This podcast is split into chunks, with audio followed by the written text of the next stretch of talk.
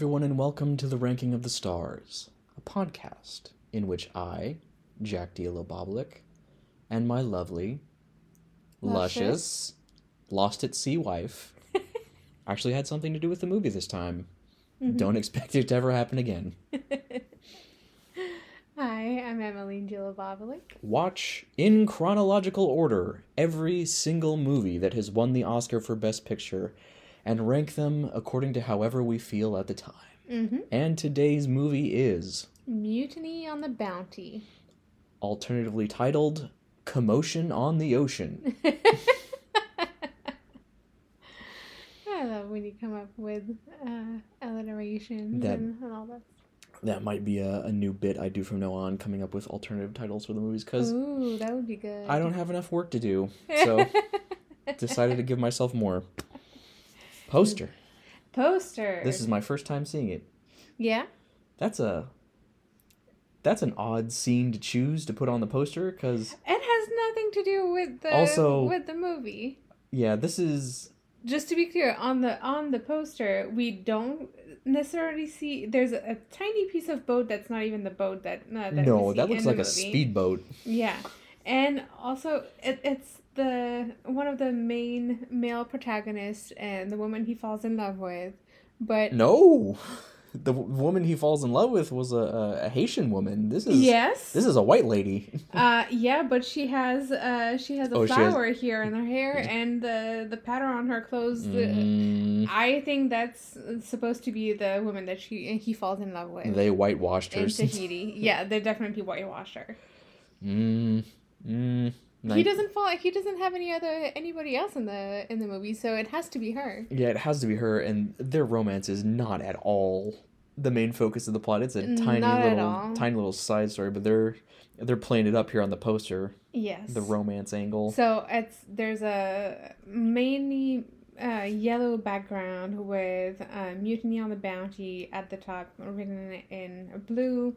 Then we get the um, names of the uh, two um, male protagonists written in uh, red, and then a couple more, uh, a, a few more pieces of information. a descending list of names that get smaller the lower they go. Yes, smaller and smaller. And these other people are in here too, I guess. Yeah.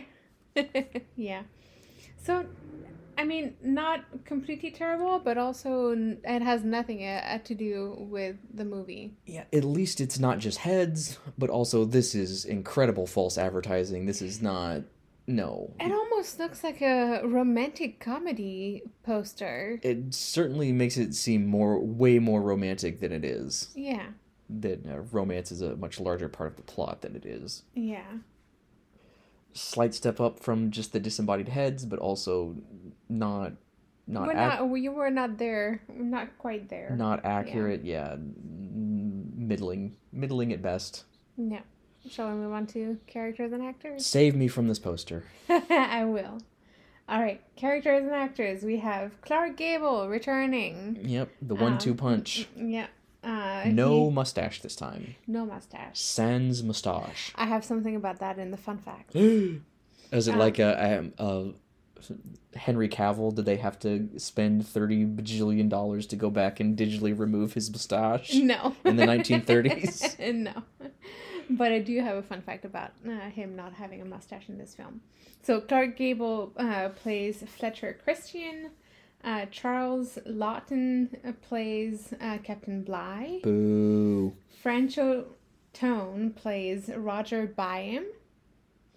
Herbert Mundin plays Smith.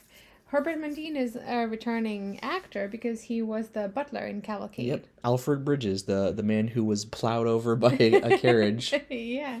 We have Eddie Quillan, who plays Ellison. Uh, and I just put the names of the two um, Tahitian women that they women that uh, they meet.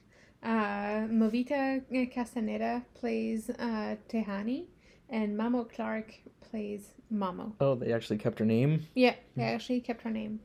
And for Herbert Mundin, this will probably be the last time we ever see him because four years after the filming of this movie, he died in a car accident. Yeah, So yeah.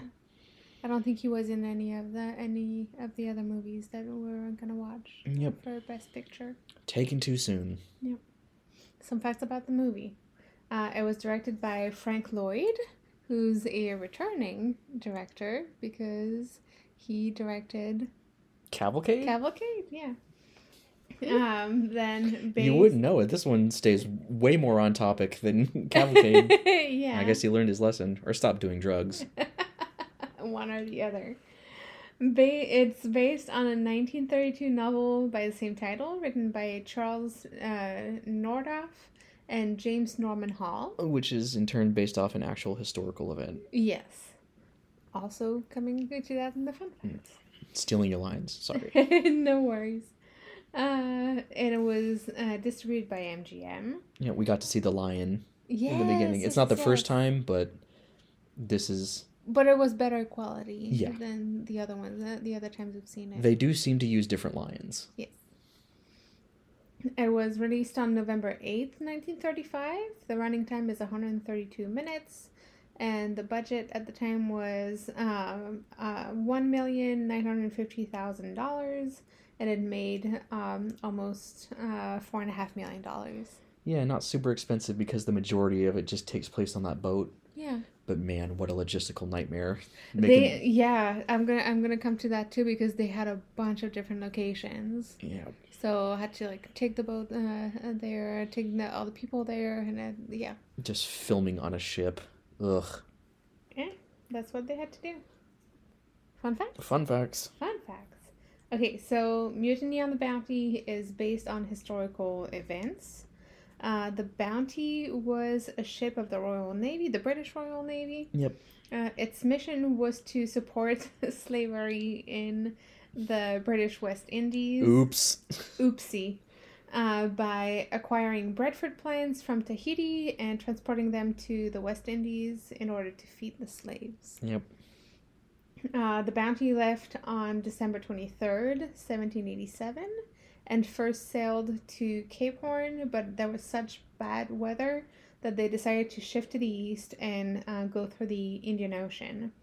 They arrived uh, in Tahiti on October 26, 1788, and after five months in Tahiti, the crew uh, set sail on April 4th, eight, uh, 1789. Uh, the yeah, I messed up the, Yeah. the date in my in my notes.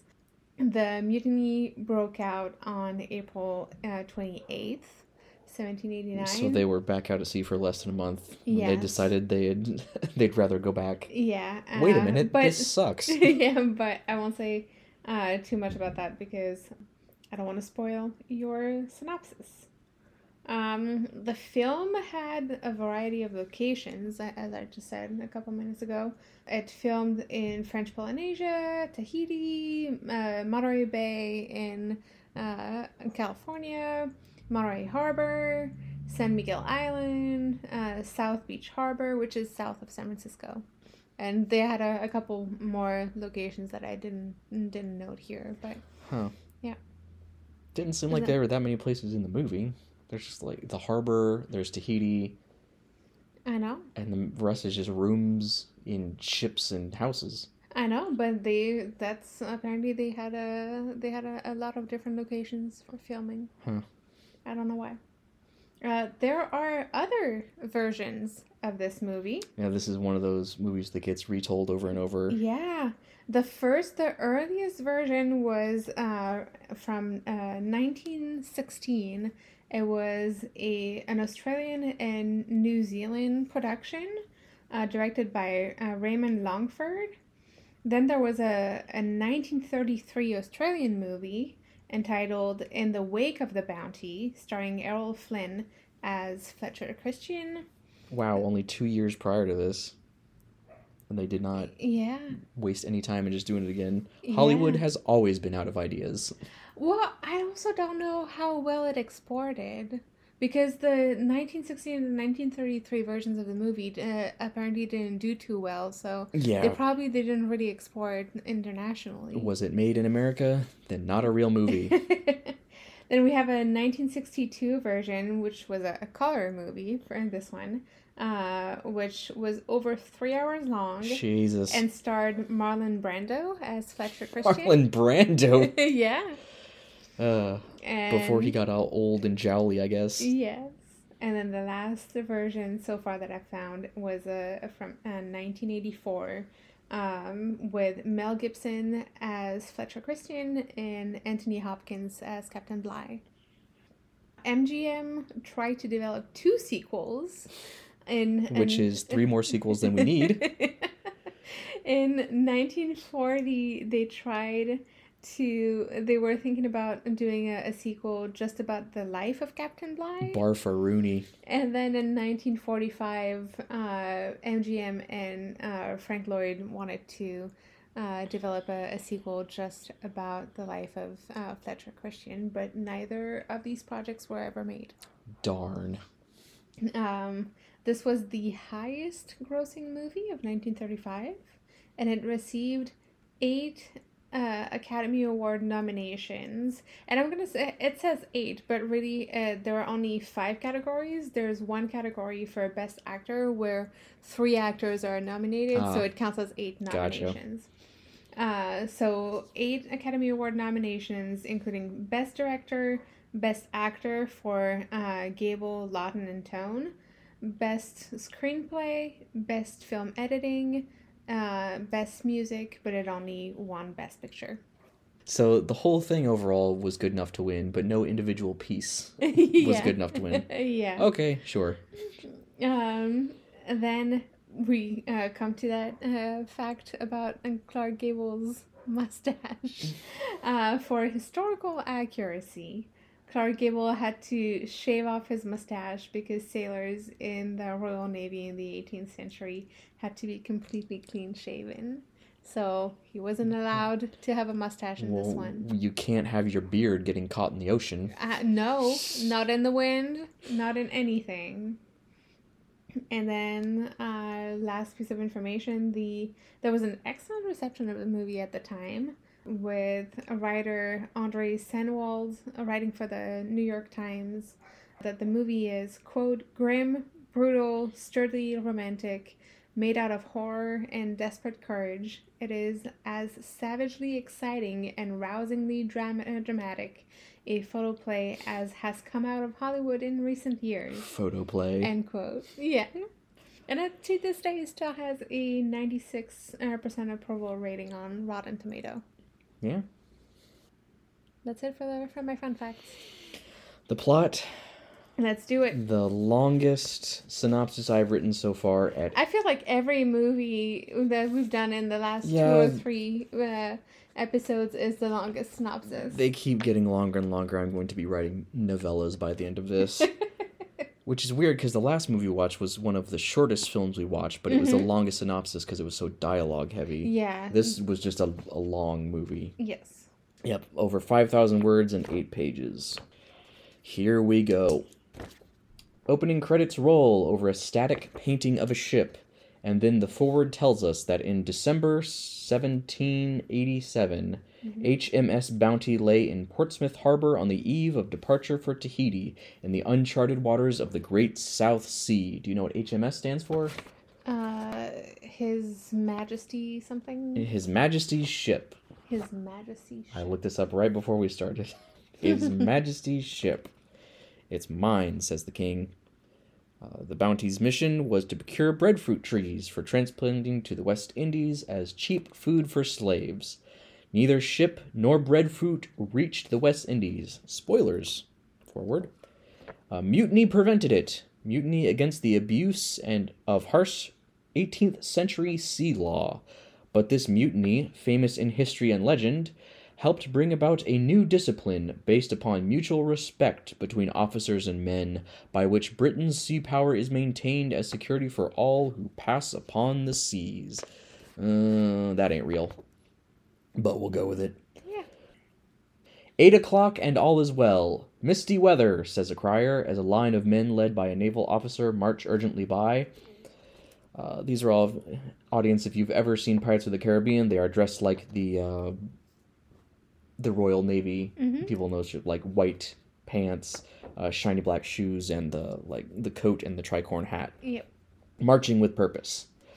They come to a tavern named the Royal George, and the man in front calls for a halt, and they peer in the windows. Inside, a young couple sitting against the wall receive a mug of beer, but as the young woman brings it to her lips, she sees the men at the window. Press gang, she screams, but it's too late. You know what a press gang is? I do not. Press gangs are how they would fill vacancies in a ship. They would just go around to bars around the harbor and they would just kidnap people and do exactly what they do in this movie here and say, You're in the Navy now. And it was uh, sometimes they wouldn't even get them while they were conscious. They would wait until they drunk themselves into a, a blackened stupor and you'd pass out drunk and then you'd wake up on a ship. Oh, jeez. Yeah, you would just, you had no choice in the matter. You, you would just get, you'd get chucked on the boat and you had to go. Not a great surprise when you woke up from from a hangover. No, and you know, if there are bars and establishments where there's a non zero chance of you uh, getting forced into a multi year sea voyage against your will, maybe find a different bar. I don't Yeah. know.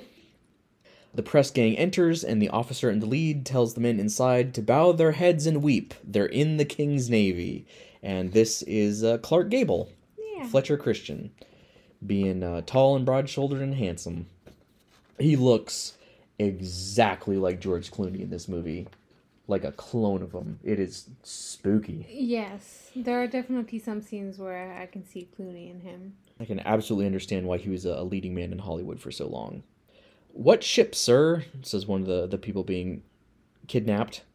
Uh, the Bounty for the South Sea. The South Sea? That's the end of the world. Who's the captain, sir? Captain Bligh. Upon hearing this, one of the men tries to flee but is seized immediately. Yeah, because apparently the Bligh already was already uh, well known for punishing people. He had made a reputation for himself Yeah, being brutal. in the movie and in real life. Uh, How long will we be gone? asked the man of the young couple. Two years, lad. Upon hearing this, his wife pleads for him not to be taken, since they just had a baby, but her pleas fall on deaf ears. She starts like wailing and grabbing, Yeah, and you're like, "It's too long! It's And, uh, too long!" and that's uh, Ellison and his wife. Yeah, Ellison. Cut to a rich middle aged couple in their mansion, uh, and the man is talking about the bounty being England's new venture in science, trade, and discovery. So who else but Sir Austin Byam's son should go? But two years, sighs the matron. Uh, then Sir Austin Byam's son enters in his officer's uniform and says, Behold, the eldest son of the sea and heir to all its oceans. Yeah, these are all upper crust, uh, rich shits. The uh, older gentleman has on a powdered wig. Uh, the matron has on this huge, gaudy dress, one of those, you know, hoop skirts that Yeah, uh, projects out like damn near a foot away from her hips. yeah. He makes three promises, the young man does to get his mother a necklace with pearls the size of coconuts, to be an admiral upon his return, and to name an island after his father. I called it his father, but I don't think this uh, the older gentleman is his father. I think he's just some like friend of the family, and we never get to know what happens to Byam's father because he has the older gentleman has his own title and he has a different last name. So I don't think that- Really? yeah, I don't think that's his dad. Well, I definitely I did not catch that when we were watching the movie. the older gentleman tells him to forget the island, just be sure to make a dictionary of the Tahitian language. That is his uh, entire purpose for being on this voyage. They toast to the voyage of the Bounty, and the scene ends. Next morning at the harbor, Byam is getting a ride in a small boat to the Bounty and asks the driver if the Bounty is that big ship over there. He's just uh, walking down like a, a stone staircase to get in a little uh, rowboat to be rowed out to because all the ships they don't they're not on docks they're just like floating out in, Yeah. in the harbor you have to get uh, taxied out there to get onto them and he points to a big ship and says is that the bounty i'm getting on? Uh, no that's the flagship.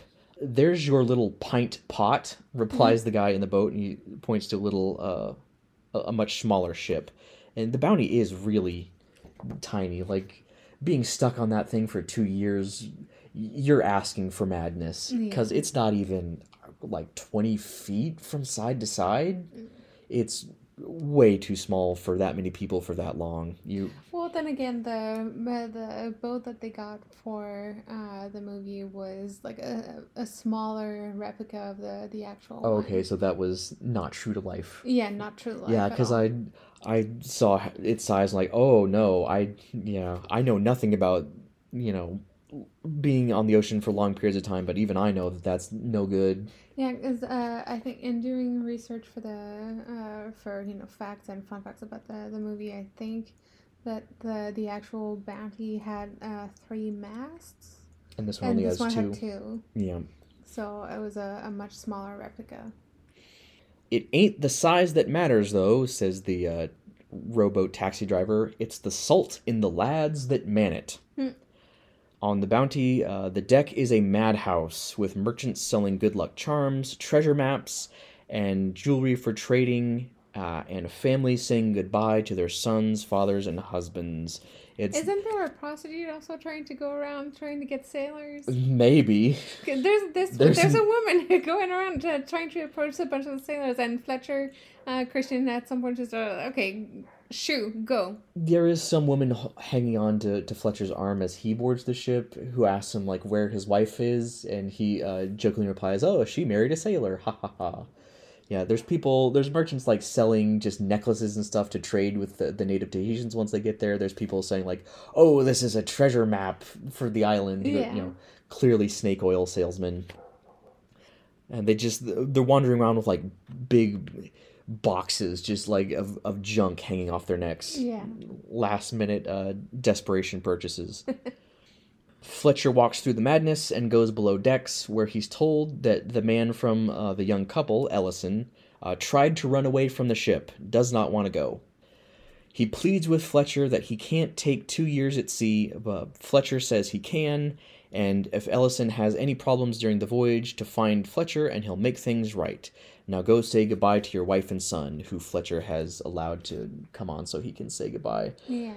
Uh, Fletcher gives him a pep, pep talk about how Fletcher was the same way when he first went to sea, and uh, before you know it, you'll be uh, seasoned and you'll come home to a hero's welcome, and you'll uh, be a, a seasoned sailor with barnacles growing on you. And Yeah, he makes him a promise that he doesn't get to hold uh, over the course of the movie, though.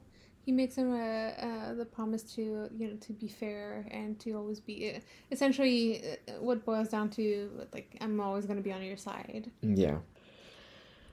Back on deck, Fletcher introduces himself to Byam as acting lieutenant and master's mate. He is to be Byam's instructor in navigation, seamanship, and trigonometry.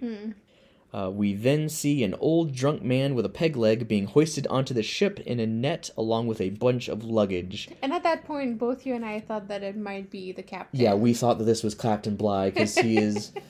From the second he comes on screen, this man is a dumpster fire of a human being. Like, he's got uh, a mostly empty whiskey bottle in his hand already. He's clearly intoxicated. He's got a peg leg. Yeah. He's uh, disheveled and he is just a mess. And he's being brought up sitting on top of a bunch of crates in a net, which uh, turn out to be his uh, alcohol supply for the entire trip, which I did not catch the first time, but saw upon uh, rewatching for the synopsis. That entire thing is just his alcohol. Yeah. And he's riding it up in the net. There has to be, if you're on a ship, if you're uh, with a bunch of sailors, there has to be at least like one drunk He's on the, the ship. Yep, at least one, if not all. Fletcher brings him over to Byam and introduces him as the ship's surgeon, Mr. Bacchus, who has never told them his real name. Uh, don't remember it, says Mr. Bacchus. He's the. They basically acknowledge that he's the comedy relief for Oh, the yeah. entire ship. Uh, so much of a, a voyage depends upon a joke at the right moment, they say later. Uh, Byam is then taken below to meet his fellow midshipmen, Mr. Stewart and Mr. Hayward, who are all clones of each other. They all Yeah, all three of them look uh, like they're interchangeable. the, it's the same problem we had uh, when we watched All Quiet on the Western Front, where all the young guys look exactly the same and behave pretty much exactly the same. Yep. Uh, Fletcher Christian has uh, he has a friendship with Byam, Yes. but I didn't even realize that, it was by that it was yeah specifically Byam because they all look so similar. I thought he was just hanging out with all three of them in a rotation throughout the movie, and then when we get deeper in and he has a special relationship with just one of them, I'm like, oh, I guess it was just one of those those three guys. Yeah, because all of them, yeah, all of them are like tall and uh, very uh, slim. They all have blonde hair. Tall, yeah, tall, skinny, young, blonde, uh, posh. Yeah, Yeah, upper crust because they're they're in training to become the the next uh, generation of the officer class. Yes. is what they're doing. Uh, after and they all they have their own uh, room. They all stay in the same room with hammocks. So Mhm. Which is more than you know the basic crewmen get, who just have to sleep down in the hold yeah, all together. Uh, after that, we see the ship's hapless cook named Smith. That is uh, Herbert Mundin. Yep, that is Mr. Bridges from Cavalcade asking the ship's clerk if he would call Captain Bligh a gentle officer. He like scoots up while uh, I think it's the the purser Mhm. for the the ship is just leaning on the rail and he just kind of scoots up and is like, "Is is Captain Bligh nice? would you call him a gentle officer?" Uh, to which the purser replies, "If I was you, I wouldn't be calling him anything." Mm. And then he goes on. Uh, the cook goes on about how he just wants to know because he has a nervous disposition, and uh, his his mother got startled when she was pregnant with him, and he's been nervous ever since. what an explanation. Yep. Captain Bligh then arrives in a dinghy and tells Fletch- Fletcher to clear the deck of the rabble. His words, not mine. And there's one of the merchants who doesn't want to. Like, I have my rights. I can stay on until you're uh, setting off. And then Fletcher just grabs him by the the scruff of the neck and the seat of the pants and just chucks him off the ship Yeah. over the side. Captain Bligh, a short man who kind of looks like a goblin Yeah. he has a, a Napoleon complex. Very, yeah, very small, but uh, very invested in his authority, as we shall see. Uh, the captain reads a paper that says they're to be included in a group flogging and asks one of the noblemen on board if they'd like to stay to watch the discipline. Uh, the nobleman replies that the only discipline he knows is science, and uh, Captain Bligh responds that he, if he thinks there's no science in using a cat of nine tails, he should see the uh, Bounty's boatswain. It's spelled bosun, but they always pronounce it boatswain. Bo- Everyone is called to attention on deck as a small dinghy with a man hanging from poles by his wrist in the center arrives next to the Bounty. You can already he he's already uh, been. This is partway through the process of being flogged because you can see strips of skin hanging off his back. It's one of the most gruesome uh, things we've seen in all the movies we watched so far. That and hands hanging on the fence. Yeah, the hands yeah. hanging on the fence from uh, All Quiet on the Western Front. yeah. Captain Bligh has a book of naval rules and reads the rule that was violated striking a captain, and the punishment, which is to get two dozen lashes from each ship in the fleet, which totals over 300 lashes. Jesus Christ. The boatswain climbs down to give the lashes, but is informed by an officer in the dinghy that the man is already dead. Bligh was promised a show, though, and yells at the boatswain to do his duty. It's one of uh, Bligh's favorite words duty! Uh, the boatswain complies, and a drum roll accompanies each strike. They like lead up to the strike. They do the and then they punctuate it with a, a whack.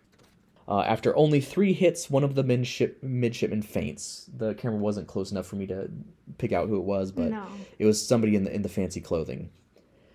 Afterward, uh, they make ready to set sail, and we get a montage of everything being done, like climbing up the rigging, you know, uh, tying stuff down to the deck, people running and jumping all over the place, moving crates. It's a madhouse. Uh, cheers from people watching on shore, and the bounty is off. Our first uh, indication of Captain Bligh's disciplined fetish. You can it's it's the only thing he seems to really care about Yeah. is Well, that and food. flaunting his authority. Yeah, you can see how his eyes just light up in the excitement and the joy he gets from inflicting pain and suffering on others. In the captain's quarters, we see Bligh and Fletcher enter, and Bligh remarks that it's their third voyage together, to which Fletcher replies, Not by my choosing. Mm. Bligh is aware of that. He personally requested Fletcher because, as a self made man, he likes having a gentleman under his command. Yeah, Bligh's not even, he doesn't even try to hide the fact that he likes screwing with people. He's, yes, you're a, you're a nobleman and I'm not, and so I like having authority over you, and that's why I requested you.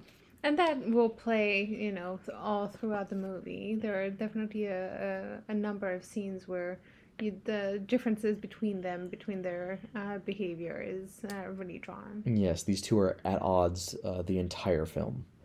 Fletcher says uh, he admires him for being self made, and Bligh inquires, but for nothing else? Fletcher ignores him and asks about the sailing orders. That is usually. Uh, Bligh is constantly. He's super insecure as well, so he's Yeah. constantly uh, paranoid that people don't agree with him or are plotting against him, and he's constantly fishing for compliments. Well, that's the thing. Like he knows that he knows that uh, he's punishing and disciplining the the sailors like probably way too much, but he enjoys it. Yeah, he gets off on it. He and but he he has to know that it's also not getting him the favors of the sailors. No, yeah, he he does awful shit constantly, and then uh, gets upset when the, his fellow officers are are not okay with him doing the awful shit.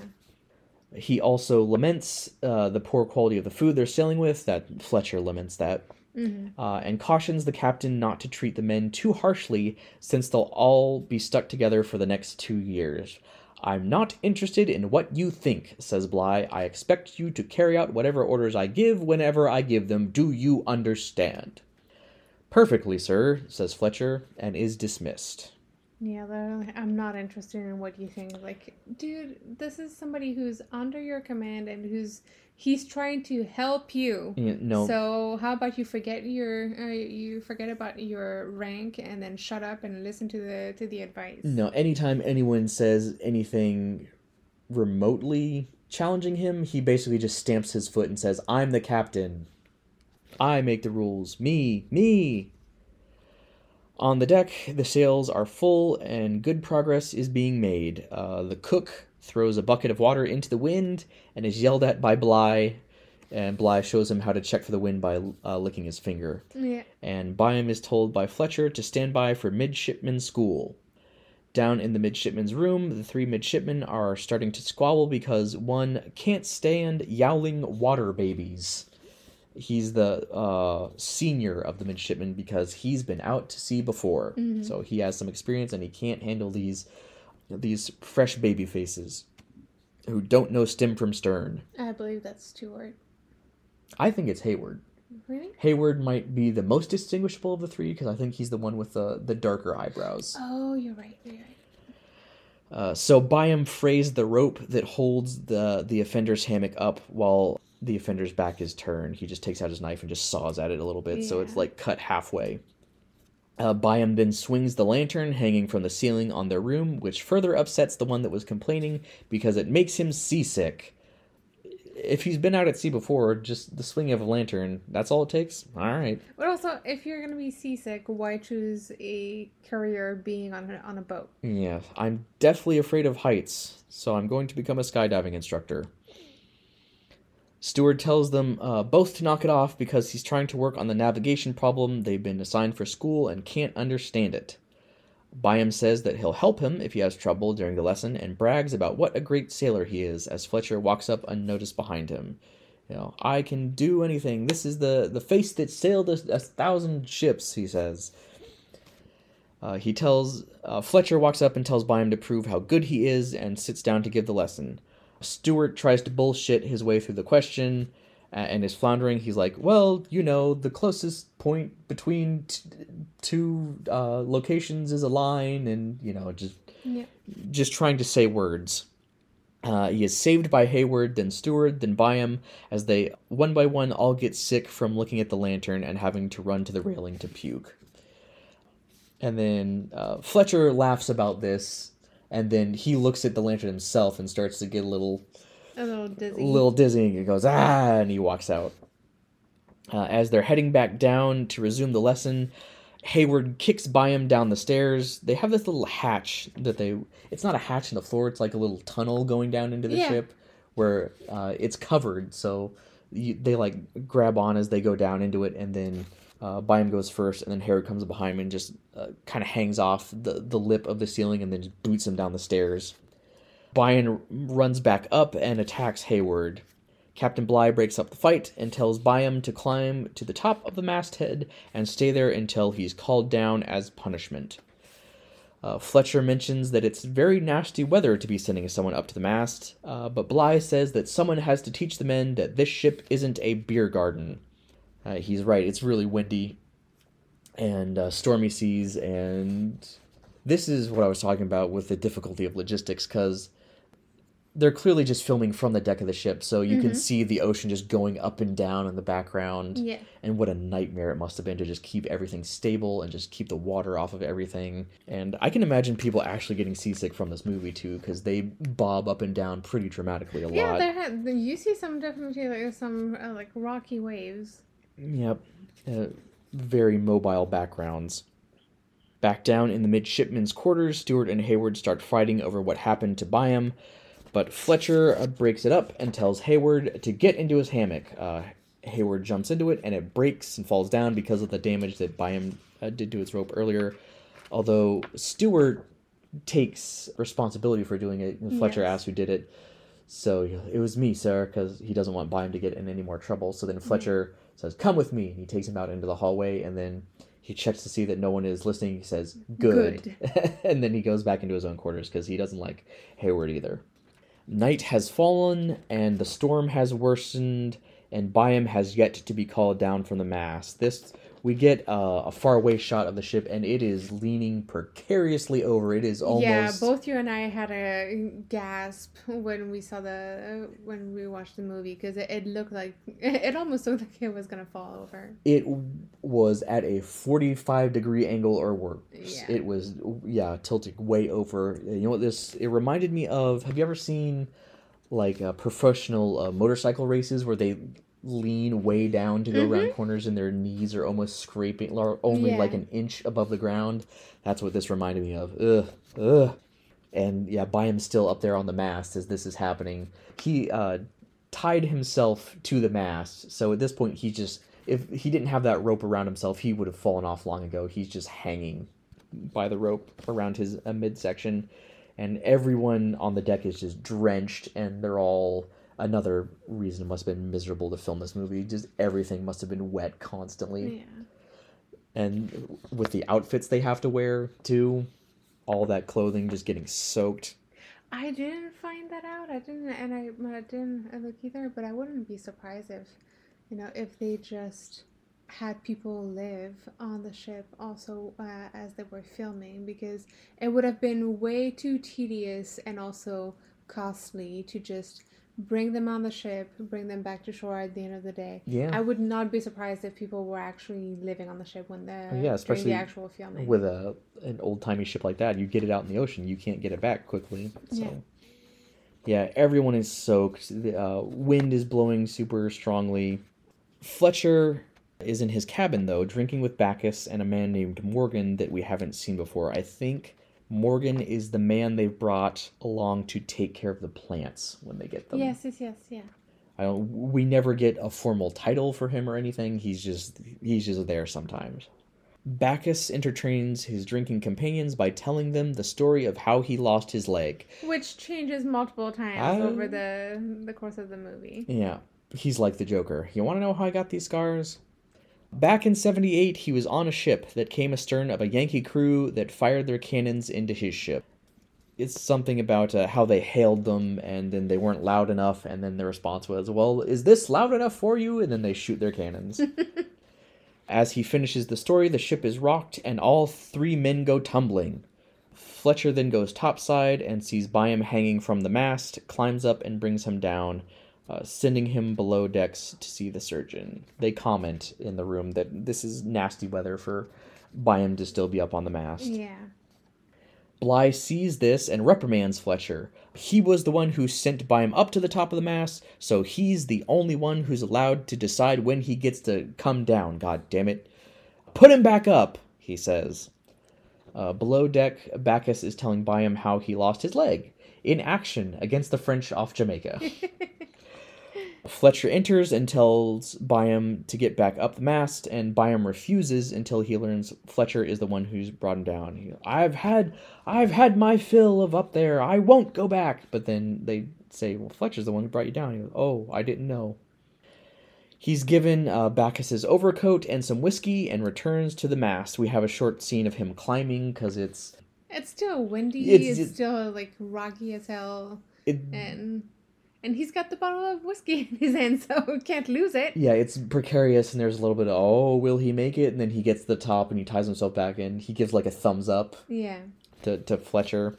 Once he gets to the top. Yep. And then we have our first world map scene. We get those scenes that uh, happen in like Indiana Jones, where it shows the world map and the line moving from one location to the next to demonstrate progress. This is when they're uh, on the way to Cape Horn. Yep. The line it starts in England and it stops off the northwest coast of Africa. The crew is standing on deck with their hats off, listening to a prayer led by Captain Bligh. There's uh, lots of times in the movie where the entire crew is called to attention, and that means taking your hat off, which the majority of them are not wearing hats anyway in their day to day, so they just they only put them on so they can take them off Yeah. and be at attention. After the prayer, he reminds everyone that they are at sea under the Articles of War, which gives him the right to order punishment. Oh boy, oh boy. Punishment again. You can feel the excitement in his voice. I get to order punishment. He then calls forward three men who he says have been doing a shitty job Thomas Burkett, a thief who chose the Navy over prison. He goes, "Uh, You've been to prison before, and you chose the Navy over it? Well, you may not have made the better decision, as you'll soon see. Thomas Ellison, the young man from the opening that was separated from his wife and baby, and William uh, Muspratt. Their punishment is half rations for 10 days. As the three men walk away, uh, William Muspratt intentionally knocks something off the mast. He, like, it's like he takes a hammer and, like, knocks something. Yeah. It, it's not clear, though. He's kind of blocking it with his body. Uh, Bligh sees that, though, and orders two dozen lashes for him. Fletcher kindly suggests that it might be better for morale if Blight wasn't having the men beaten every five minutes, but Bligh disagrees. More beatings might be the answer, in fact. he thinks that Ellison did this at first, and then uh, Muspratt uh, steps in to spare Ellison from the Yeah. beating, but then they both get beat anyway. Yeah. Because Ellison doesn't want to say it. At first, he says, I, I can't say. Yeah, I, which may have been genuine. He may not have been paying attention, and then yeah, Bligh chooses to punish him because he doesn't like having information withheld from him. Bligh will just find any excuse Yeah. to have people beat, as we will soon see.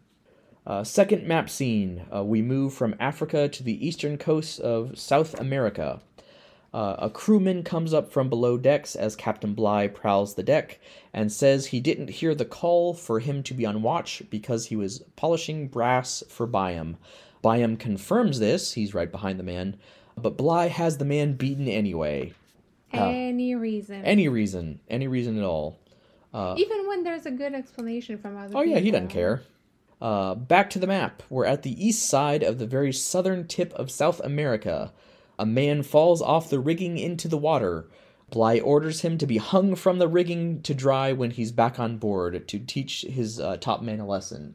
Map again, we veer away from South America and out into the Atlantic Ocean. I think this is the one where it does like a little, a, a bunch of zigzags. Yeah, that's when they. And that's when there was so much uh, bad weather that they decided uh, to instead of going down and around Cape Horn to just go east and go through the the Indian Ocean. And that makes sense. There's no explanation for it in the movie, but they just they zigzag back and forth. So They were trying to find their way out of the bad weather.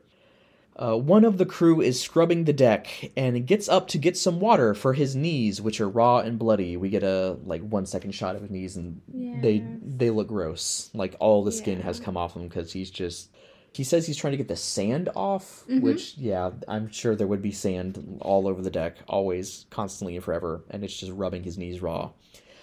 Uh, Bligh overhears that the man wants water and says, I'll give you water, and orders him to be keel hauled, which, for those who don't know, being keel hauled is you are tied to a rope, and then the rope is cast over the front of the ship and all the way underneath it down the middle and comes back up the back and you are basically pulled down along the bottom of the ship mm. underwater and it's not guaranteed Then de- you'll come back alive. it's not guaranteed death but very low survivability because you are being dragged underneath a ship Yeah.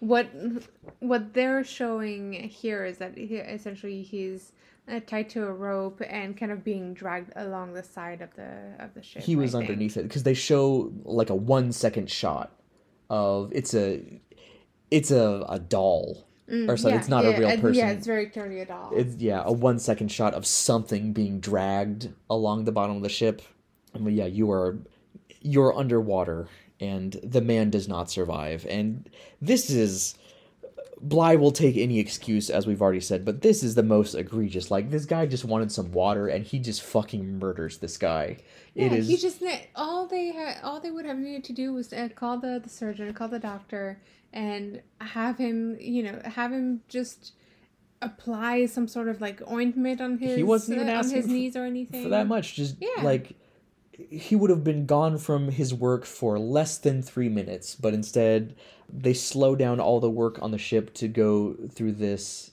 the formal discipline process and then at the end of it have a, a corpse they have to deal with. So Yeah, and that's that's another thing I did not understand really about the about all this punishment is like you only you have a limited amount of people on the ship who all seem to have their role assigned, and this guy- if you're going to um, punish somebody so badly uh, that they're going to die, you're getting one less person to do the job correctly. or even if they don't die like all the floggings he hands out on a daily basis like he tears people's backs up No wonder they no wonder the doctor needed so much alcohol because that's mostly how they disinfected wounds at the time. Yeah, and if you're doing heavy manual labor and your back is just a mess of scars, Yeah. you are severely crippling people's ability to work. Yep. Bad. Bad from top to bottom. Uh, then we're back at the map again. Uh, the line bounces off the southern tip of Africa and continues east. I think this is when they it actually touches land and they landed, uh, yeah, to resupply the ship. There's no wind, so the men are taking shifts pulling the boat uh, in rowboats. The shift on break is eating uh, down in the hold and complain about the terrible quality of the food when Bligh comes down and orders them back to the rowboats, even though they aren't done eating yet. And at this point, even some of the officers and midshipmen are like, they, they have, they're halfway through their meal. Like, they yeah, need, they're not going to have enough energy to do. yeah, this. they, there are biological demands here. You need to actually give them energy if you want them to work, but the food that they're giving them isn't going to provide that anyway because it's some of it's hard of as a rock, some of it's not even Yeah. cooked. It's bad all around. Then we get a few minutes of the men in the rowboats complaining, and then are back on deck. We have a scene of Bligh uh, getting a report that a hundred pounds of cheese are missing from the ship's supply. Bligh is furious and gets even more furious when one of the crewmen reminds him that the cheese was taken to Bligh's home on Bligh's orders before they even left the port. Bligh has the man tied to the rigging for being a liar. which He's- is proven right uh, later in the movie because uh, when he has Bligh has uh, dinner with some of the higher rank sailors and he offers them uh, cheese. Yeah, that's the So you know that it's it's like his delicacy. That's you know that it's what he likes yeah. This man is being punished because he because he, He he, was trying to tell the truth. Because yeah, Bligh didn't want his corruption to be uh, spoken aloud. You said the quiet part uh, out loud to to the rigging with you. The rowboats finally manage to pull the ship into the wind, and celeb- to celebrate, the cook throws a bucket off the ship. uh, he does test for the wind every time, but that seems to be uh, the majority of his task is just dumping stuff over the side of the ship, and here he just throws the entire bucket off. and- Yeah, and he's like, "Oh, Oh, shit. oh shit, yep, and looks around to make sure nobody saw and then slowly backs away. We move to the captain's quarters where Bligh, Fletcher, Byam, Bacchus, and Fryer, who we've never seen before, I don't know what his position is on the ship, he's just another one of the officers, uh, are all dining together. Bligh offers Fletcher some cheese, uh, but he declines. Byam also declines, and so do Fryer and Bacchus. No one wants this dirty stolen cheese. Bligh, of course, gets mad over this and throws Fletcher and Byam out. Thank you, sir, says Byam as he leaves, because he did not want to be there. He, yeah, this is a, a protracted scene where he offers the cheese to everybody and Fletcher declines, and he, Bligh has this, he has the same look every time someone disagrees or is implying that what he's doing isn't correct, where he, like, very sheepishly, like, casts his face down like he wants to look at the ground and kind of like stares up for underneath his eyebrows he's like but you usually like cheese is what he says to fletcher Not this time. yeah not yeah not today says fletcher and then uh, after he kicks Byam and Fletcher out, and the other two still don't want the cheese, uh, he stands up and starts yelling about, "Oh, so that's how it's going to be then? You're all against me." Yeah, you're a horrible, horrible human being. Yes, you are a monster. We then join some crewmen at the rail who are trying to catch fish to supplement the terrible rations. Uh, one is so hungry he eats the bait off the hook while the others aren't Yeah. looking. They do kind of catch on because the guy who was fishing says, "If I, uh, if I could confirm what I suspect, why-eyed," and he shakes his fist at the guy who ate the bait. They receive their food for the day, which is a six-inch rectangle of meat for six men. Non-specific meat. It's just a like a, a chunk and uh, they decide to use it as bait instead of eating it. They go up and complain to uh, Fletcher about the quality of the food first, and then uh, he says, if, "Well, if it's any consolation, the officers are in the same uh, boat as everyone else." To which they reply, "Not Bligh. He's gaining weight. Yeah, he's getting fat. Yeah, he's getting fat on this voyage, and he's the only one. Everyone else is starving." And then they choose to use the entire chunk as bait, which. If you're gonna, because they see some like sharks or something swimming beside the boat, They see some like little like orcs or a shark or something like yeah. Uh, yeah, and then they choose to use the entire chunk. Which, if you're gonna do that, just, just use a piece. So if it doesn't work, you still have something to eat. But no, they just slap the entire thing on there. The gamble pays off though, and they catch a shark. But as they're carving it up, uh, an officer arrives and demands a piece. This is the same officer that the cook asked about uh, if Bligh was a, a, a gentle officer or not. It's the, I believe it's the purser. He has a very hawkish face. It's very narrow and very severe, severe face for a very severe man. One of the crewmen, Burkett, who was one of the three who got called out for being shitty earlier, uh, throws a piece into these officers into the officer's face and knocks him down. Uh, Bligh sees this, and we fade into Burkett being whipped, and then to Burkett lying on his stomach below decks, uh, with the other crewmen around him. Like Bligh, I don't think even says anything in the scene. It's just he sees what happens, and you don't You immediately we just fade into him being to Burkett being flogged because it's of you know you know what happens at this point. Bacchus comes to treat his back and tells the story of how he lost his leg while he treats him. It was a Spanish pirate off the coast of Tr- Trinidad this time. he finishes treating Burkett and tells the man with a fiddle to start playing as he leaves. The sun has set, and Fletcher and Byam lean their backs against the rail while they listen to the fiddle being played. Byam comments that he never imagined how beautiful music at sea could be. Stop that infernal jamboree, screams Bligh. It's worse than two cats on a fence. Any opportunity to squash joy. He just cannot stand it. He hates fun, he hates joy. It's not he hates humanity. Yes. really, because they're they're not necessarily um, Fletcher, uh, Christian, and uh, and Byam in this scene are not necessarily like they're not laughing. They're not. They're just happy and enjoying like some little comfort at sea.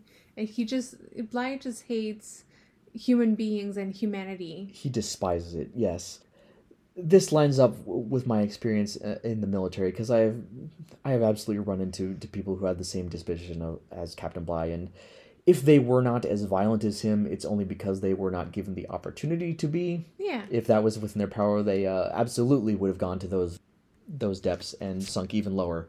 But yes they do get to this point where it's not just about dampening people's spirits that are having a good time. It's like squashing even the potential Yes. for hope Yeah. to exist They can they get to the point where they understand when hope is starting to blossom Mm-hmm. and they they can nip it in the bud. Yeah. They can see it coming and just stomp on it.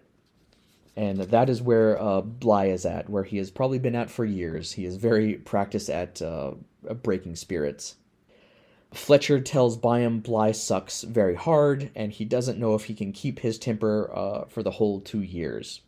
Byam responds that whatever happens, he's glad he met Fletcher. Back to the map, and the line finally reaches Tahiti. Before we get any shore leave, though, we get a scene in the captain's cabin where Bligh tells Fletcher to sign a record of supplies for the ship and how they were distributed. But Fletcher refuses because Bligh has fudged the numbers to cover his abuse of the crew. He's he's put it down that he has supplied them with much more food than he actually has Yeah. because he's been the one eating the food. And he also uh, he's also uh, fudging the numbers, uh, the number of floggings and punishments. Yes, because he doesn't want the, uh, the admirals back home to get a clear picture of what he's doing. Yeah, they have to you know, to keep records of everything. And Fletcher even tells him that uh, he understands it's standard practice in, in the Navy for the captains to skim a little bit off the top. The captain's privilege, they call it. But uh, Bligh is abusing this privilege way too hard and taking way too much to the detriment of the wellness of the crew. Yeah, I mean, a hundred pounds of cheese Yes. plus meat plus whatever else. I haven't even eaten 100 pounds of cheese in my entire life. I probably have. what the hell are you going to do with that much that much gouda they get into a yelling match and bligh orders all hands aft. The whole crew gathers at the rear of the ship. Hats off of course and bligh reads from the rule book that he had when uh, that guy was being flogged in the opening that anyone who refuses to obey the order of su- his superior officer can be put to death and tells fletcher to sign again. They have a barrel with the the book in front of him so he's got it open there. He's making a whole theatrical production of this. Here's the book here's fletcher here's what the rules are. I am giving you this order in front of the entire crew. And fletcher capitulates with you know he said let it let it be observed that i am signing and he picks up and signs it I also took this scene for some reason. I, I don't know why necessarily in that moment, but I took that scene also as a. I feel like at that point, Bligh is already seeing Fletcher as more definitely more human than him and and um as somebody who's compassionate towards the sailor and trying to appease uh you know any kind of uprising that might happen or anything. So I took that scene as Bligh showing everybody else on the ship that he because he's the captain he can also make Fletcher comply and that that you know if you look at the hierarchy it goes uh, Bligh Fletcher and Fletcher is is very is very much a somebody who's who has to follow orders just like the rest of them. Yes he's being put in his place. Yeah. It's a it's a dumb dominance thing. I i am the top dog and you will roll over and show me your belly Yeah. when i command it in front of everyone. So in order to shame you. Fletcher does tell Bligh after he signs that he's going to report him once they return to England, and Bligh calls him a mutinous dog. Remember what I said when uh, off my? I thought he called him a mutinous duck. the way he talks, the way he uh, he talks, I thought he was calling him a mutinous duck. You've We're, you've quacked your last quack. we're at sea, so it would have made sense. Yep. And then uh, Fletcher gets really upset by that and says, "You take that back." And then Bligh said, "I will say it again, mutinous dog."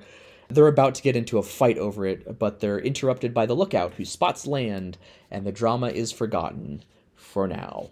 As they pull up to land in the ship, the native people rush out in boats to greet them with gifts of fruit and flowers. There's like more, probably around 200 people just all lined up on the shore watching the ship come in, and they're all super stoked. People are just like running out into the water. Some of them have boats, but others are just like They're just swimming. they're just yeah. swimming out to the ship. Yeah, they're all super stoked and happy. They bring them flowers.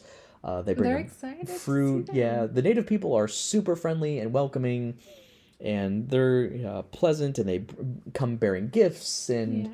it's all cool and uh, not at all how it actually was in real life. I'm sure. No, but uh, in the movie, it was a, a refreshing scene to see uh, to have some uh, to have the mood alleviated for a few minutes. Oh God, yes. People who aren't going to abuse or flog or try and murder you for uh, looking at you cross-eyed. Remember, remember what human interaction is like without the threat of murder hanging over your head. What a novelty!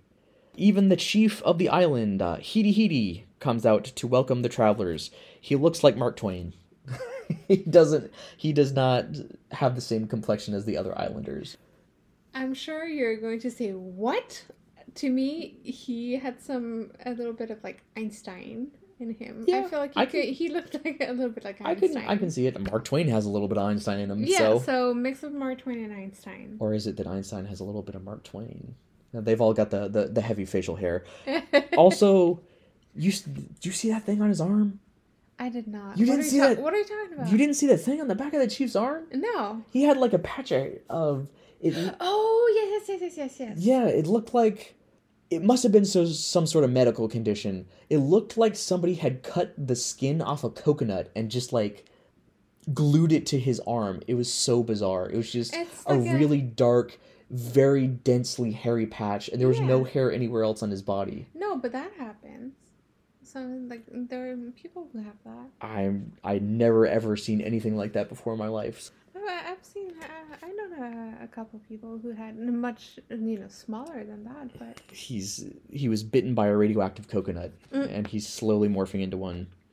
The chief greets Bligh and asks where King George is because the last time Englishmen were here, they said that King George would be arriving on the next ship. He also seems to know Captain Bligh. Yes, they they they definitely know They each other. sailed together or something. yeah, they said they sail together. Yeah, under Captain Cook. Yes. Yeah, when earlier in, in Bligh's career. So they're they're on good terms with each other. Uh, Bligh responds that His Majesty is very sorry he couldn't make it. The chief then explains that the deal was that if the king didn't come, he would be giving a hat. He would be given a hat. So Bligh acts like he knew knew about this all along and has an officer fetch a hat from his cabin and gives it to the chief. He, oh yes, yes, of course, the hat, the hat. Go get the hat. And then he's brought the hat. I think the chief is making this whole thing up and just knows what an idiot Blight is, and mm. so he's just exploiting him for a free hat. I would not be surprised, and that would he would be doing uh like right be doing it rightfully so. I if he has worked with Bligh before, he definitely knows what a, a bumbling uh, dipshit he is. So, Bligh then tells the chief that he needs a thousand breadfruit plants, and uh, the chief says, "Yeah, sure, whatever. Everything for you," he says. Yeah. And Bligh says, "Oh, oh, thank you." Once again, I'm not at all how it actually went in real life. I'm sure. we'll make it to that in the uh, facts from after the the synopsis. he then sees Byam handing out jewels and such to the women and children and tells him he's now his close friend. The chief does this mm-hmm. and will live in his home while he's on the island. Bligh then gathers the crew and tells them that they are here to have fun. They aren't here to have fun. They're here to work, and the job isn't finished until they're back in Portsmouth Harbor. That thing I was talking about. He feels them. He feels hope blossoming and calls an official meeting to squash it. Yeah. You are not here to have fun. You think this is a land of milk and honey, but it's not. And he also tries to block Byam from being able to stay with the chief, Yes. saying, Well, no, you have to report back to the ship every night. And then the chief is the only person in this entire movie who ever gets Bligh to back down because he says, You are captain on the ship. On the island, I am captain. And then Bligh accepts that and says, Well, perhaps it would be a, go- a good idea. And lets Byam go. Yeah. You remember the conversation between Byam and the uh, the uh, island chief? The island chief uh, teaches him the word for friend. Yeah, Tao, right? Yeah, and I, I, I told you that for some reason it reminded me of the, it, nothing to do uh, with between those two scenes and between those two movies, but it reminded me of that scene in uh, Lord of the Rings in the Fellowship of the Ring, when they all go in the Moria and uh, they have to open a door and uh, it's written in elvish and it says speak friend and enter and uh, Gandalf says the, the word for, for friend. I don't I don't know where it reminded me of that, but that's what came to mind. The password was uh, password in Elvish. Yes. the final shitty cherry on top of uh, Bligh's speech about how they're not here to have fun is that Fletcher is to remain on the ship in charge of reconditioning, so he'll get no shore leave at all. This is his punishment for defying Bligh earlier about signing that piece of paper Yeah. montage of native people working. We get to see them like catching fish in nets and like uh, carving coconuts. And one of the things that happens when they first come on board is they hand uh, a coconut to one of the crewmen and have him drink the milk. And he's never had a coconut before, so he goes, "It's milk, milk inside." They have cows on this island that lay eggs. Yeah. That was really funny. yep. They have cows that lay eggs. They got cows. They yeah, they show them like climbing up the trees to get the coconuts and just like throwing fish out of a net on onto shore. And I think they also show them like cooking a, a pig or something by like Yes. burying it in the ground, making a yeah just a pit to cook it in. And the cook is adopted by a huge family. He's just like part of the montage he's dragged by one of the native women to this hut that has like o- almost like 10 children in it and he like points to himself and like me in there and they all go yeah yeah, Yeah. and they drag him in so he's just been he's been forcibly given a family uh, we then see Byam in the chief's hut working on his dictionary of the Tahitian language and complaining that there are, are over three pages of just the different terms that they have for looking at people. It's like how uh, the Inuit people have 900 different words for snow. These Yeah. people have way too many uh, words for looks. Uh, Yeah. we don't know exactly how much time has passed, but we know that before the some at some point in the in uh, the beginning of the movie, we know that they're going to spend like four or five months on the on the island. Yeah, so- it does not indicate how much time has passed, but they've all like gotten acclimated to the island and accepted Yeah. by the natives and And Byam speaks Tahitian. Yes, he is semi fluent in the language Tahitian. and also has his shirt off. They have all gone partially native. Yeah. A young woman comes in and puts a ring of flowers on Byam's head. He takes it off, she puts it back on, and scampers away. Byam playfully throws it at her as she leaves, and she glances back with sparkling eyes. Uh, what would you call that look? asked the chief. They talk a bit about money. He tells them, you know, well, back in England, you need money to buy food. And the chief is just like, you, you don't, there's no fish in the ocean or fruit on trees. You can't just, England sound like it sucks. And then they hear a voice outside calling for Byam. It's Fletcher, who was granted shore leave after all, thanks to the chief who put in a word for him. While Byam is outside greeting Fletcher, uh, the girl that was teasing him sneaks back inside the chief's hut and scribbles ink all over the latest page of his dictionary. Fletcher, Byam, and the chief come back in, and they all have a good laugh over the ink prank, which I would have been more upset about this. Yeah, he's been spending time, so much time just studying the language and putting this all together. Oh, you rapscallion, you just ruined three weeks of work. Ha ha ha. Like, yeah, this is not. Well, not only three weeks of work, but it's paper and ink. Yeah. And those are, I'm- I don't know how rare it is, but it's certainly expensive. Losing days of work is hilarious. Yeah. woman suddenly appears in the doorway of the hut, locks eyes with Fletcher, and every single person on Earth immediately understand that the two are destined to bump uglies. She's like, she's framed in the doorway. This angelic music starts. There's almost like a glowing aura around her, Yes. and it close up of her face, close up of Fletcher's face. They lock eyes. The the angels sing. it's love at first sight. Yep, destiny.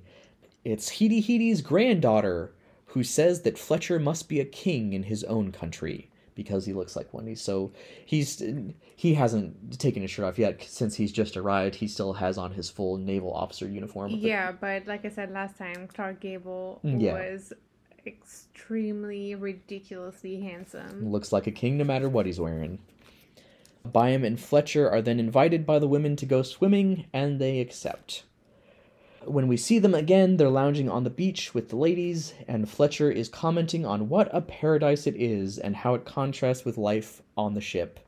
We haven't been flogged in days. What a life. No one's died just for wanting to scrub their knees with water. What a paradise. As soon as he says that, a horn sounds and the women race the men to see what's going on. They're in they're on like the shore of this like little lagoon. Yeah. So there's a, a little patch of, there's land like right across them too. So they uh, just reach each other by swimming across that little uh, pond of water. What's going on is that Bligh has sent orders to for Fletcher to report uh, back on ship. Fletcher says, uh, "Sorry, can't hear you over all these women and coconuts." And the native man sent to find Fletcher says he'll tell Bligh that uh, he couldn't find Christian. This is also the uh, the woman that he's uh, who's falling in love with him, um, Mamo, tells the the guy to say, just you know, tell him that he can be found. Yep. He he gave him the shore leave just so he could cut it short because he hasn't even been there half a day yet. Yeah. He came on, got invited to go swimming, and then yeah, it can't even bore, be more than like two or three hours after he arrived that Bligh is trying to to yank on his leash and, and get him back. Yeah. Give him a a, a short taste of freedom. Mm, yeah, just enough to to make it sour in your mouth when I make you come back. And w- when the women get up, this is we get a little side boob. They're not wearing tops, which I'd if they're actually native island people, they probably wouldn't have been wearing tops the whole time. But when they rush out into the water, everybody's got tops on, and They didn't. the uh, they the women weren't we- uh, wearing uh, tops. They were wearing uh, like sort of like skirts, but their um, their breast was uh, covered by their hair. for all of them, I not s- all, not all of them, but at least uh, Tehani and and Mamo. Mm, yep, you get a little side boob when they start swimming across the lagoon this time, and they're the the pants they're wearing are so sheer and they're just white that I thought they had taken them off when they came up out of the water. Like, whoa! This it went from zero to sixty real quick, but it's just it sticking to their skin. Fletcher goes to leave anyway, but as he nears the shore, he hears the sounds of celebration and pauses. Then we get some scenes of like them playing drums and like uh, dancing with their uh, hips, like uh, while wearing grass skirts and flowers. I think they thought Tahiti was Hawaii, so they're just like hula dancing and banging on drums. They've got like a, a fire pit and everybody's celebrating and having a good time. Yeah. Hitihiti's granddaughter then walks out of the bushes, and, and the two kiss as an image of waves uh, fades in halfway for a second. They smooch, and uh, the angels sing, oh, and like, yeah, the waves fade in a little bit. And then they break apart for a second, and then they smooch again, and this time we get palm trees fading in instead of waves. hmm We cut back and forth from the celebration and Fletcher making out with the chief's granddaughter. At some point, they're just lying on the ground. Uh, yeah, it's one of you know one of those scenes where the woman like lay uh, you know is laying down on the ground, then he comes and li- lies down with her, and then the next scene he's you know shirt is off and he's a little bit uh, undone, so you've un- you can you're kind of made to understand that they had sex. they yeah they just kind of lay next to each other and just awkwardly like smile at each other. Because they yeah they get to the point where in a modern movie they'd be having sex but this is 1930 so all we can do is hold hands and smile at each other. Well, and also he doesn't speak Tahitian, she doesn't speak English, so the language of lust is universal i say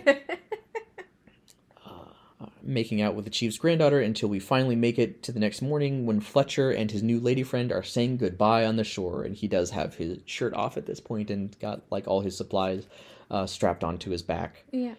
Fletcher swims out to the bounty, and once he reaches it, discovers that the chief's granddaughter followed him for one last kiss, and that was the scene that was on the poster. Yeah. But uh, the poster made it look like he was climbing into a, a modern day speedboat, not up, Yeah. up the side of a of a, a big sailing vessel, because they have to like climb up the entire side of the ship to get back on deck. Uh, once on board, Fletcher reports to Bligh, who tells him he's a disgrace and he'll show him who's boss and blah blah yada yada yada the usual Bligh stuff. That's all he ever says. Fletcher responds that he thinks Bligh is just trying to get him to uh, hit Bligh so he can be flogged to death like the man in the opening was. Bligh says he's right and we fade out. Like he doesn't even he doesn't deny it at all. He's just like, You're a wise man, Christian, and then it it fades to black. Like, yes, I was trying to get you to, to do this so I could kill you. Just no attempt to hide it whatsoever. Like, yep, I want you to die. I want to murder you, and I'm I'm gonna do it. Uh, we come back in the room on the ship where all the breadfruit plants are being stored. And that's where Morgan, that old guy who was drinking with Bacchus and uh, Fletcher earlier, uh, is telling Captain Bligh that they don't have enough water to keep all of them alive. And Bligh's solution is to cut water rations for the crew because uh, plants are more valuable than human life, because the plants actually have to do with his evaluation of uh, how he'll be seen when he gets back. It, Yeah. Nobody cares if he just kills all these, you know, uh, people he kidnapped out of a bar. Well, also that's part of the. That's the only thing he's going to be able to trade for something else. So. Yep. It is his duty. His favorite word. Uh, then we see the crew returning to the ship, and all the gifts they were given by the Haitians are being taken away. Like as they board on, there's just one of the officers just there, just taking like bananas and coconuts out of their hand. Ellison has uh, a a bag with him, and they ask him what it is, and he says it's Monday's wash, and then it squeals because there's a pig inside. He says that's that's the pig's name, Monday's wash. yeah that they taken from. It's a real pig. They they dump it out on top of the pile of all the fruit and stuff and it's a real pig. That's uh its legs have all been tied together. I hope that pig was okay. We didn't get a disclaimer to say that uh, no animal were harmed no in the this is filming the of this movie. 1930s they give no shits. Yep. And then it's weird because everyone goes back to the boat fletcher in- included and then we have the next scene and everyone's back on shore saying goodbye again. It's it, it was odd. I i mentioned it as we were watching like wait didn't they already do this? Didn't they already say the goodbyes? And everyone everyone was back on the ship and then they're back on shore again. Weird uh, so back on shore, uh, Byam gives a music box to his girlfriend, and uh, the cook leaves his adopted family, and like all the kids are crying. And, they're yeah, they're visibly sad. yeah, and the and the woman who pulled them in there in the first place is upset too. It was it was sweet. The chief also wants to start an adopted family and asks Byam to stay and be his son. Uh, Byam declines. He needs to go back to the ship where everyone hates him. he has to go. On the shore, Fletcher is saying goodbye to his lady again, and she gives him two huge pearls. He calls Byam over to translate, and Byam was talking to the ship's purser, so the, the purser sees when uh, Byam gets called away. And uh, Fletcher asks Byam to tell the native woman that somehow when this voyage is over, Fletcher will find a way back to Tahiti Yeah. She tells him that the, the pearls are for his mother. for his mother, yeah.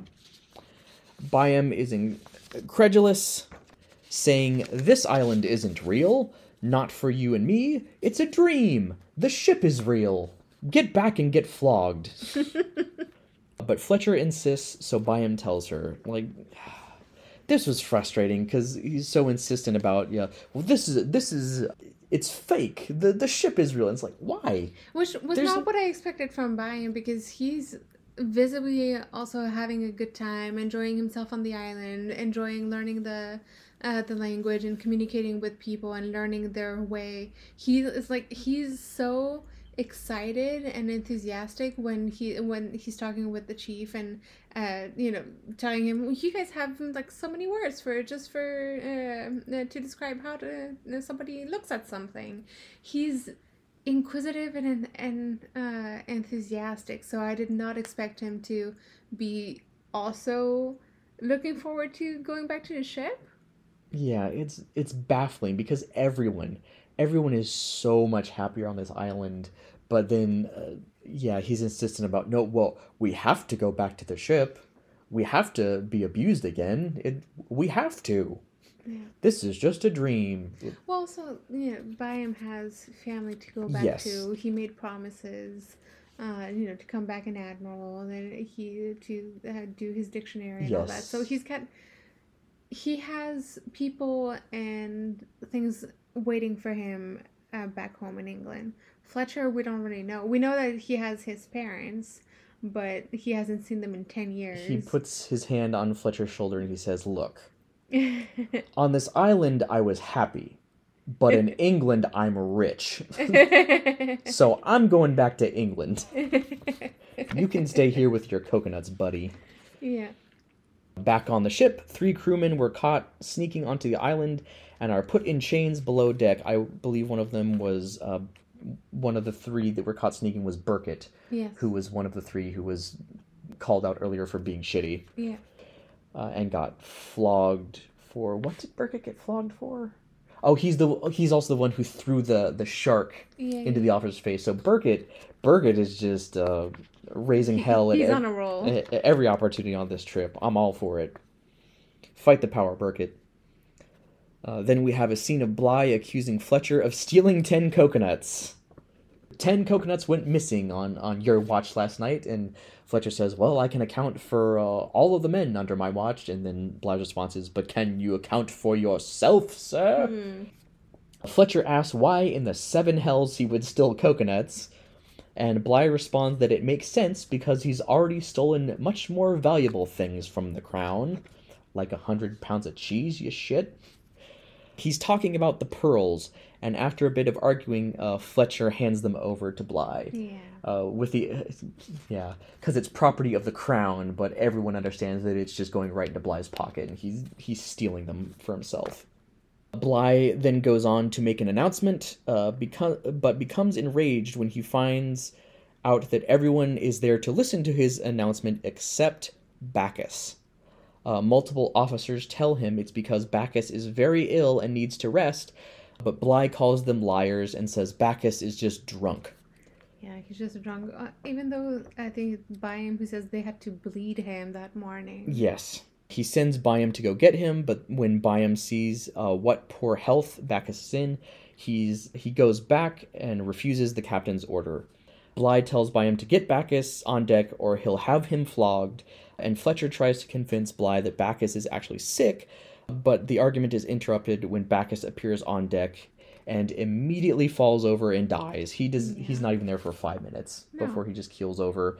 And yeah, Byam goes down and he talks to Bacchus, and Bacchus is willing to come up, but Byam, uh, you know, refuses and said, you know, for once a midshipman is giving orders, and then he leaves. And as soon as he leaves, uh, Bacchus starts getting back up out of the bed again because he knows he's going to get in trouble for it. So he, he's like, oh, he's a good lad. I can't let him get in trouble because of me. And he gets up out of the bed and then comes on deck and is actually sick and immediately dies.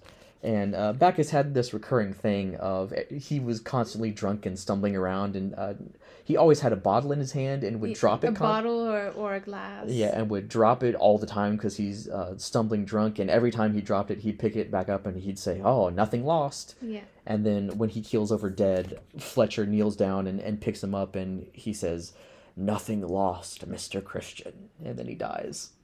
It's enough uh, to satisfy uh, Bligh's bloodlust, so the flogging that they were all gathered to witness is postponed for 24 hours.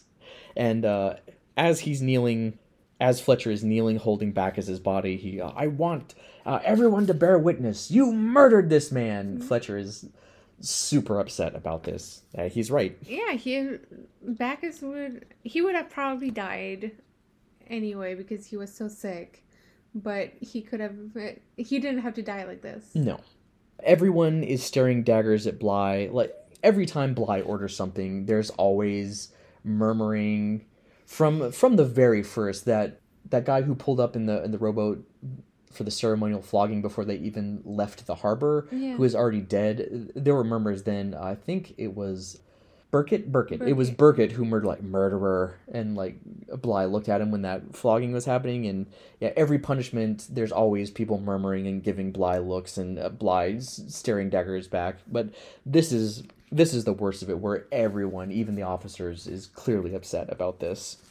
Yeah, Bacchus was their, you know, for the movie and for them, it was the comic relief. Yeah, this this is where we get. I believe it's Mr. Morgan who said who talks about how uh, Bacchus was the comedy relief, and Yeah. uh, so much of a sea voyage is dependent upon the morale of the crew, which can be improved just by a joke at the right time, which is Yeah.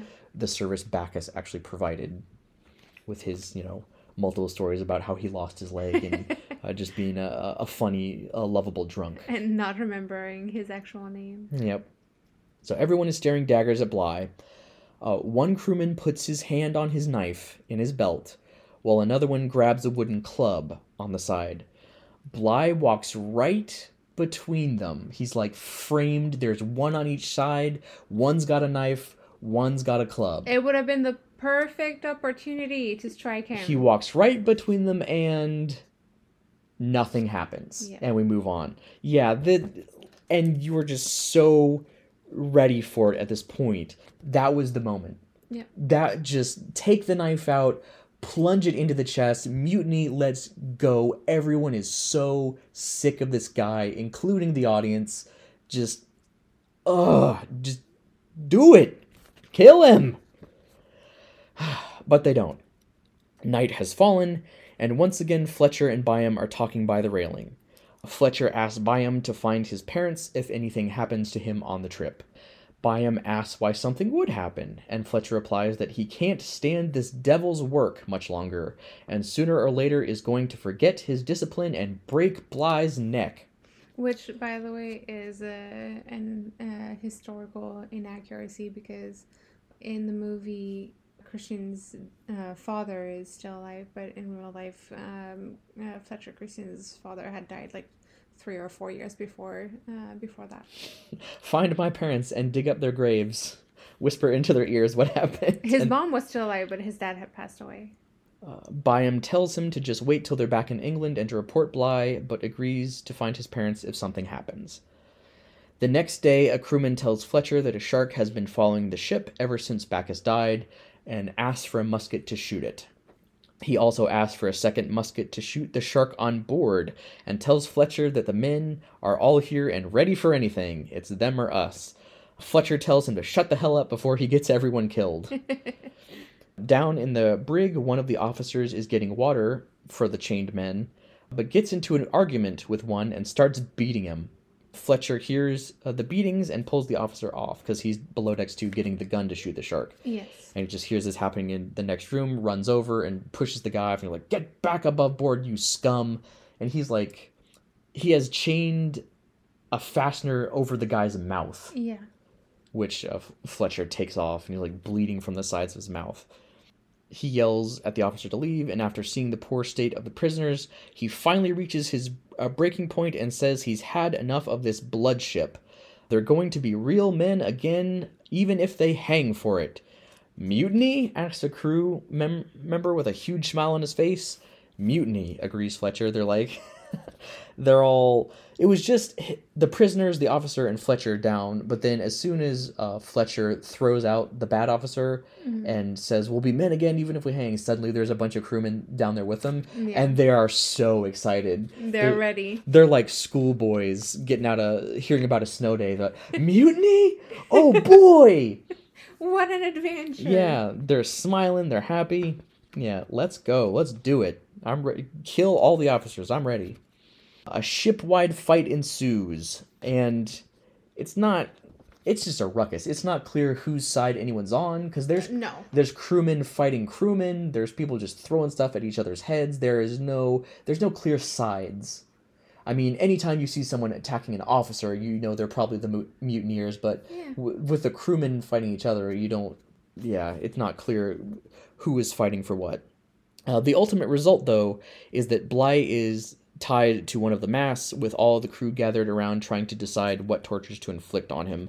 They capture him in his cabin. It's just two. Fletcher comes in with two crewmen and just they stare at each other for a second, and then uh, Fletcher goes, "Seize him!"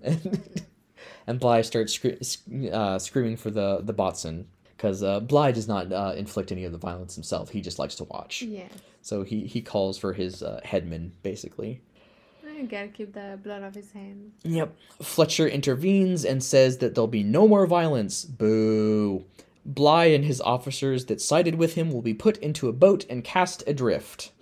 The boat is loaded, and once Bligh is in it, he swears he'll sail it all the way to England if he must, and live to see every one of the crew hanging from the highest yardarm in the Navy. He stands up and he's shaking his fist as he yells this.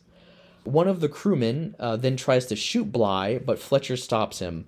He says, I'll give you a yardarm, and he levels a rifle at him, but Fletcher uh, knocks it up so it's pointing up and he just shoots into the sky. God Yeah. damn it, Fletcher. Yeah, don't have such high morals. Stop it. So many opportunities to, to get rid of Bligh.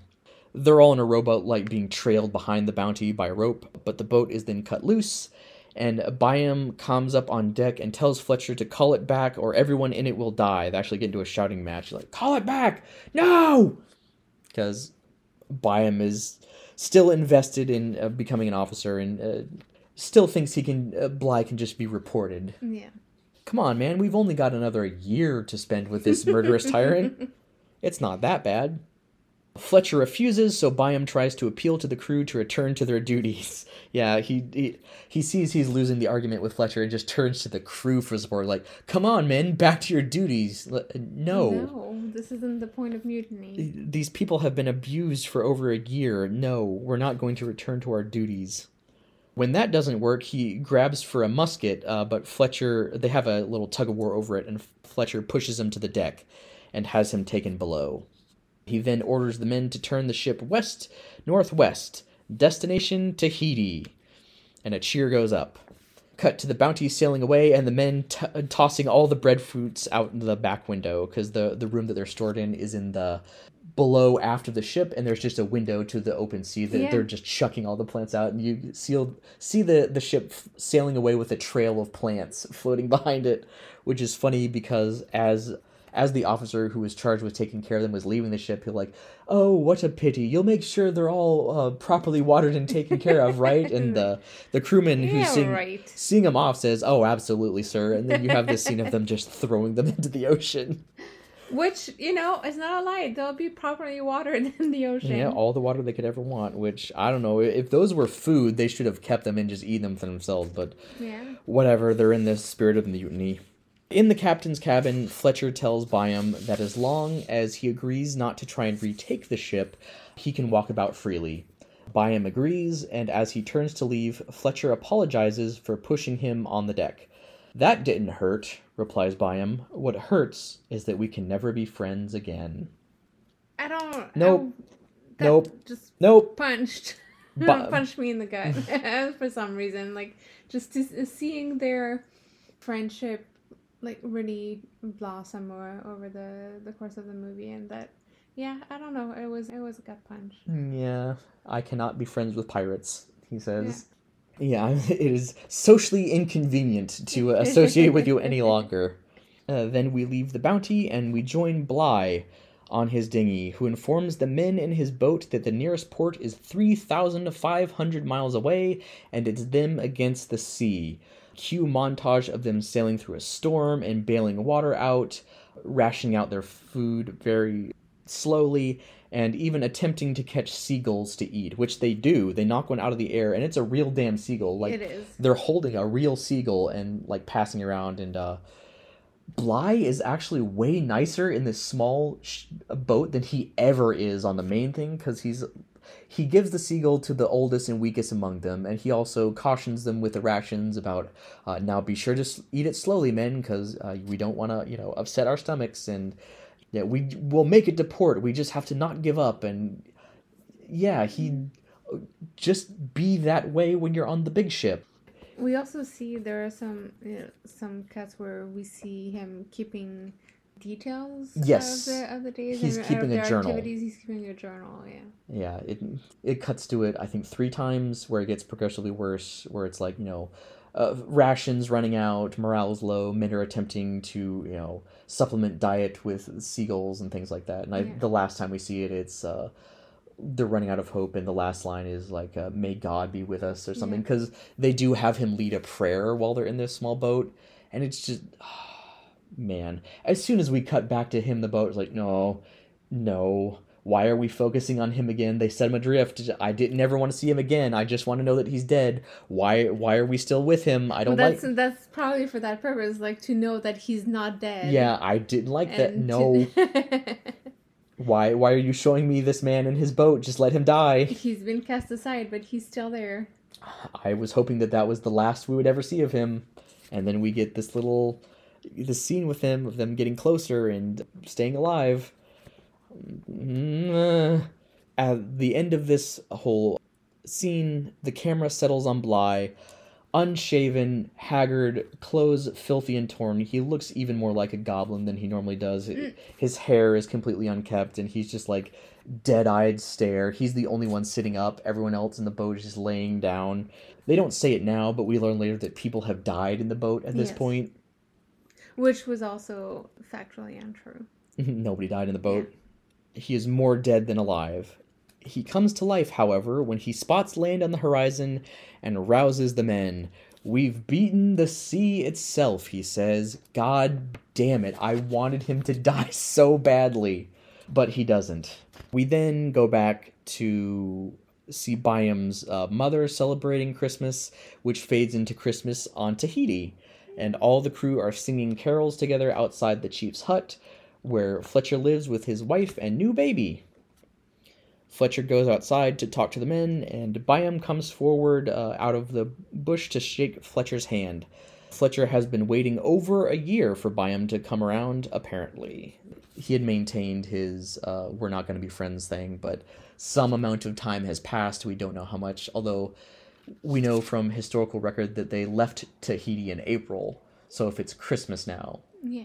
it's been from April to Christmas that he has uh, kept up his "I'm not going to talk to you," and this on Christmas Day he finally comes around and Yeah, which also means that that baby was uh, probably conceived when they were on Yeah, Tahiti when they the were on- first time. when they were on the island. Yep.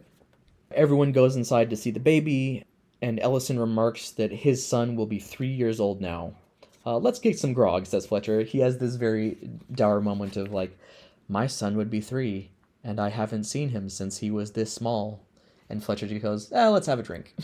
Yeah, which was both it's sad because like I was I was telling you, I feel like if the movie had ended there with them on Tahiti, I would have been happy with that uh, with that ending. But it, it's the the one little notch that just reminds you, no, it can't end there. Like he has to go back and see his fa- and go back to his family. Like there's no point in having that character and uh, making him long for his family the whole time if we're just going to end there on Tahiti and him never seeing them again. Yes, my headcanon for the scene is that uh, Fletcher is trying to end the movie there, but then this guy uh, interrupts and says, Well, we got that dangling plot thread. And Fletcher, God damn it, let's go have a drink.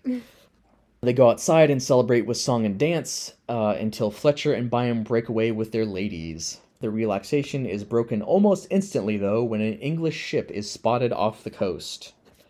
Fletcher has all the crew and their families get on board the Bounty and takes to sea in search of another island. Yeah, he just loads up all the women and newborns onto the ship. uh, To which I was, uh, it's it's a bad idea to go out there as a, a grown ass adult. You're taking multiple children out into the uncharted ocean on a, a dingy little ship like the Bounty. Okay, sure.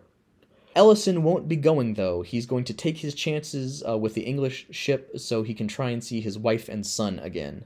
Byam also isn't going with Fletcher either, uh, so he and Fletcher have their final goodbye on the beach, and Byam reaffirms his promise to find Fletcher's parents and tell them the truth. Byam and the others, hoping to return to England, take a boat out to the English ship and are immediately arrested once they're on board because Bligh is the captain and wants everyone on his former crew dead. They come on board and they're shirtless and they're they make no attempt to run or anything. They go out to the boat themselves and they come on there. If they were actually mutineers, they'd try to run and they try and say that point to not get arrested. Or they would have had just have stayed on the island. Bligh gives zero shits though and just uh, has them put in irons. He also demands to know where Fletcher went, but the men either can't or won't tell him, and Bligh takes off in pursuit anyway through uncharted waters. One of the uh, his new first mate tries to dissuade him from doing this, but you and I both know how Bligh responds to any sort of suggestion, which is to ignore it. We return to the Bounty as it sails through foggy waters. Like, there's zero visibility, they can't even see where they're going. And there's two women on the deck doing a like a belly dance, and then one of the the crewmen like grabs one of the women and starts kissing her, and she's okay with it, but one of the other native men isn't and comes and grabs it seems like yeah, it might be his girlfriend or his wife. or or sister or something, and then tensions are high. Is is, is the point? Uh, The crew complained about how long they've been at sea, and Fletcher says, "Well, you know, we got to go till we find an island, so suck it up." Back on Bligh's ship, the first mate begs him to call off the search because the ship has taken so much damage from the reefs that they're sailing through that he has to have men working day and night at the pumps just to keep them afloat. Bligh's fetish is bad decisions, though, so he keeps going and crashes into a reef and they sink, like mere minutes after this guy warns him. Yeah. It happens when they're down. The camera is down in the hold with the the uh, the people from the bounty he's taken prisoner, and they're talking about how unfair everything is. And well, haven't you mentioned to Bligh that uh, we're not mutineers? And trust me, I've told him a thousand times. And then uh, comes down again and tries to get them to confess, but they can't confess to anything they don't know. Bligh goes back up again, and then there's windows down below where they are, and then there's like a crunching sound, and water just starts pouring in the windows Yeah. down. Which for Byam also that was that was true. He wasn't a mutineer in the in the first place. No. he tried to he tried to go uh, at sea with with Bligh. Like he tried to ask uh, to, to go on on that little boat with Bligh, but then uh, Christian tells him there's there's no space anymore. Yeah. Bligh doesn't care though. Anyone anyone associated with Christian is bad and deserves to be killed in his eyes. Everyone escapes, including Bligh, because the man is an unkillable cockroach. Uh, we then jump to Portsmouth, where Bligh has returned, and the trial of the mutineers has been underway for a week. Ellison's wife is there on the dock, and she is crying because she isn't allowed to see him. Next, we're in the courtroom watching a panel of men in very stiff shirts and powdered wigs call witnesses and listen to testimony. It's this this buffet of uh, noble upper crust big wig, yeah, Literally big wigs. yes, powdered wigs and gaudy, fancy military uniforms, and uh, Bligh is called upon to speak, and he says he has no idea why the mutiny happened, but it's definitely Byam's fault because he saw him talking with Fletcher at the railing so many times. They were definitely plotting the mutiny. Byam tries to testify on his own behalf, but the judges aren't swayed. He asks Bligh, like, Well, didn't you hear Fletcher ask me to find his parents? I did not, sir. Didn't you hear me promise to find his parents? I did not, sir. And it goes on like that. Yeah. Back in the holding cell, Ellison is staring out the window in hopes that his wife will float by on a rowboat. And then he starts to scream and lose his mind about how unfair it all is. But Byam grabs him and manages to calm him down when he reminds him that they are all in the same boat together, and freaking out is just going to make it worse for all of them. And uh, Byam is then called outside to hear his verdict. As he walks to the courtroom, he is told that there will be a dirk on the table, which is a small knife. Mm-hmm. And if it lies crosswise on the table, that means he has been acquitted. But if the point of the knife is pointing towards him when he enters, that means he has been condemned. Byam enters into the room, the camera zooms in on the knife, and it is pointing directly at him. He is condemned. He's then asked if he has anything to say before he hears his sentence. He does. He tells Bligh what a piece of shit he is and says that Fletcher ultimately won because he's still free, and if only they treated their sailors fairly, England could rule the oceans. This is a monologue that goes on for several minutes, and it's very pie in the sky, uh, high, noble thinking. If we could just be kind and understand each other, we would we would reach a new golden era of the seas and we would rule supreme over the oceans. If only uh, tyranny and abuse could be overcome.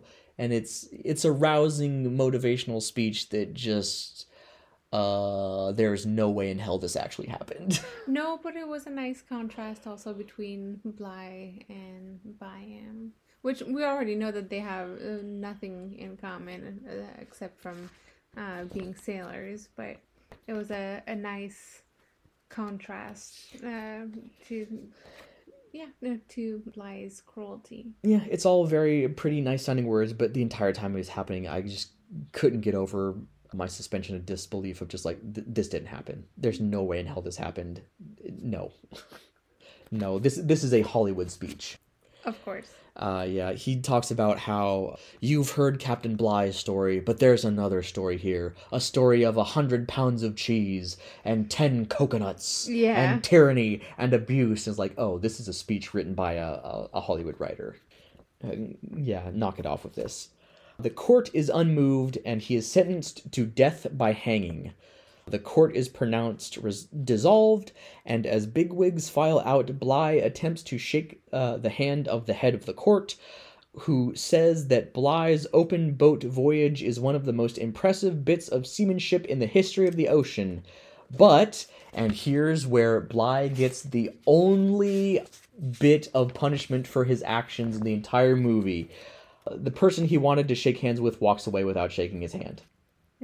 That's it. He's finally sort of acknowledged as a piece of shit. he is he is socially snubbed and not even fully socially snubbed because the guy says it was the most impressive piece of seamanship in the history of the oceans Yeah. and then doesn't sh- shake his hand so it gives him this enormous compliment but you did you only got 90% of what you wanted bligh oh what a terrible fate cut back to the cell, and Ellison returns from finally seeing his wife and son, and he's wearing a, a new scarf that they gave him.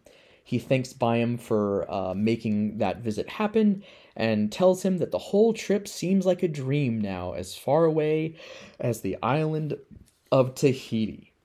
He remembers the kindness Fletcher showed him and wonders where he is now. Pitcairn Island is where Fletcher is now, as we jump back to the Bounty to see that they've found an island to settle on. They run the Bounty aground and burn it so that it won't be spotted by passing ships. Back in Portsmouth, a plea is made uh, for Byam to be spared because a new understanding between officers and men has been reached, and his pardon will confirm that understanding, not just today, but for all time to come. Byam is pardoned, and the final scene is his triumphant return to sea on a new ship with a new captain where everyone shakes his hand and promises him they'll sweep the oceans for England. The end. Yeah, it's like a triumphant thing of you get to go back and do it again. And Yeah. you know, if I had just been through the three year long ordeal that he had, the privilege of being allowed to go onto another boat would not be a happy ending for me. But that's what he wanted from the beginning. Like he, he sailed, he uh, left and sailed, and and his goal was to come back an admiral. And he very much had the attitude of a of a young lad who's like off on adventures. Yep. Yeah, I was I was condemned to die by hanging for no fault of my own the first time. Let's do it again. Fun adventure. Before we discuss the movie, I told you that there were some, you know, some facts that I, I was going to come back to. Yep. uh, at the end. So the movie includes some historical inaccuracies, such as the fact that uh, Captain Bligh was never on the ship that came back to Tahiti to to capture the mutineers, and that ship was the HMS Pandora. Yes, they do call the Pandora. Yeah, and they he also didn't take part in the trial of the mutineers. That's surprising. He might have he might have been called as a witness separately, but he was not there, uh, like at the the actual trial. He was not there to, to dramatically give testimony in front of the condemned. Yes. Yeah. Some of the punishments ordered by Captain Bligh also didn't actually happen uh, in real life, like the keel hauling and the flogging of the dead man at the beginning of the of the movie. They were added to the movie to make him look crueler. And in the movie, Bligh is fudging the logs, especially when it comes to floggings and uh, missing food, so that he would look better to his superiors back in England. But in real life, Bligh's flogging rate was actually much lower than average compared to other captains. So they accentuated his cruelty a bit. Yeah, to make him uh, make him look like way crueler than he actually was in uh, in real life. And uh, another thing was that in one of his final scenes, Fletcher Christian speaks to the mutineers about his desire to create a new society for freemen. When in reality, the mutineers ended up enslaving uh, people on, uh, on Tahiti. Oops. So Yeah. Yeah, all that stuff with the, the natives being super friendly and everyone getting along was also, yeah, this is very Hollywood. yeah. Fletcher also gives a, a speech at the end before they decide to burn the bounty about, yes, this being a new land and, and freedom if we only uh, have the courage to claim it, and another very Hollywood mm. speech. Oh, and the island that they that they land on, Pitcairn, they had actually at the time been not it hadn't been placed correctly on world maps, so that's part of, uh, of the reason why they were never found. Like the mutineers were able to live out their life, and they were found.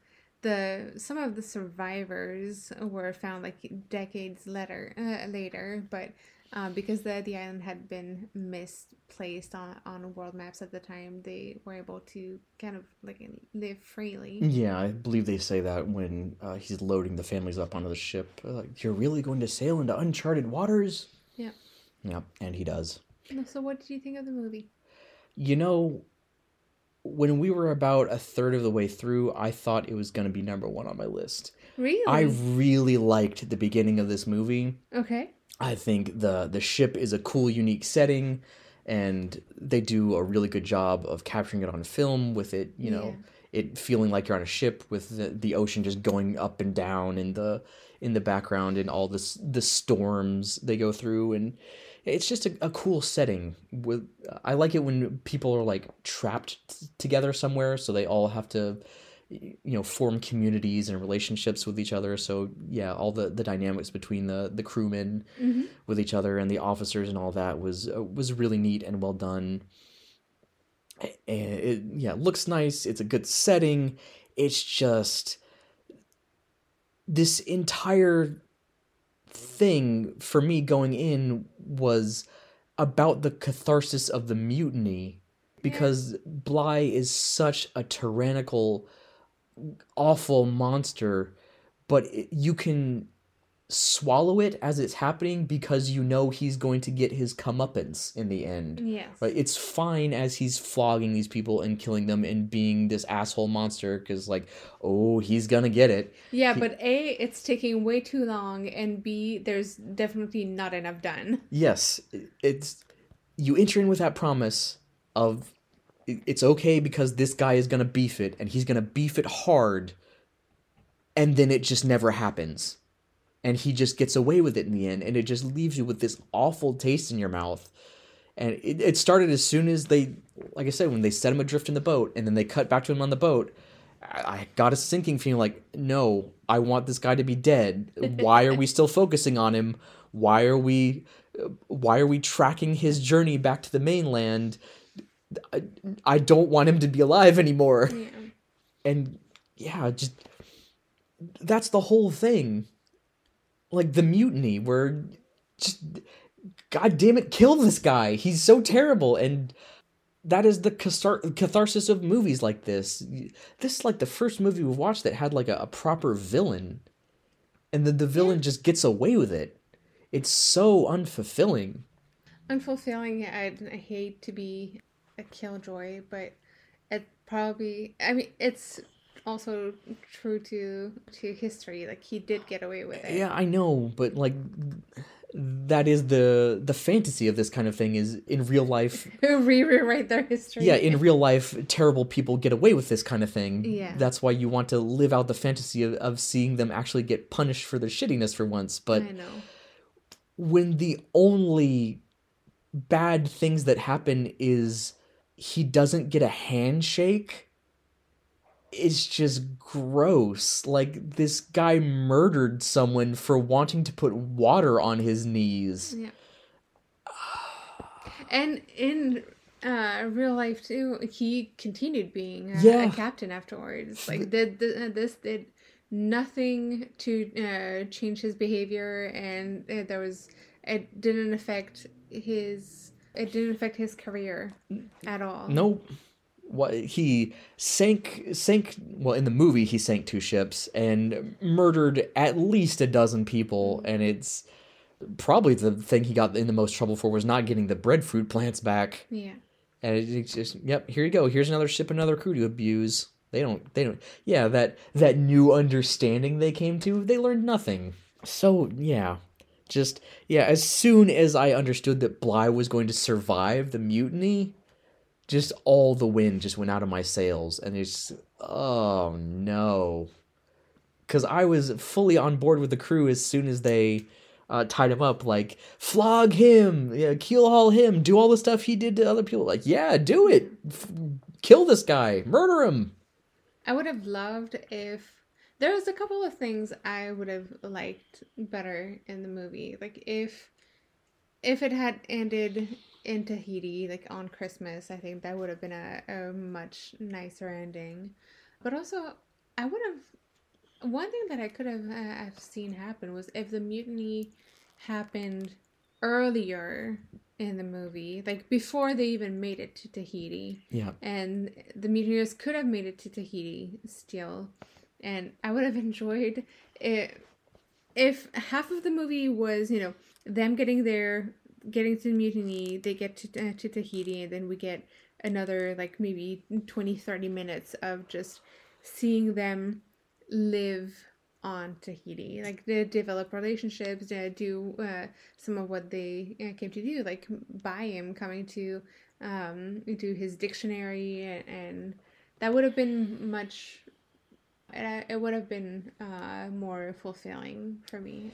Yeah. For a movie titled after a mutiny, the mutiny takes way too long to happen, like you said. It takes less than five minutes. Uh, Yes, and when it happens, it's very underwhelming. Yeah. It is it is not the moment of catharsis you've been waiting for. It's it's very slapdash and over very very quickly, and then the result of it is just that Bligh is put in a boat and escapes. Yeah.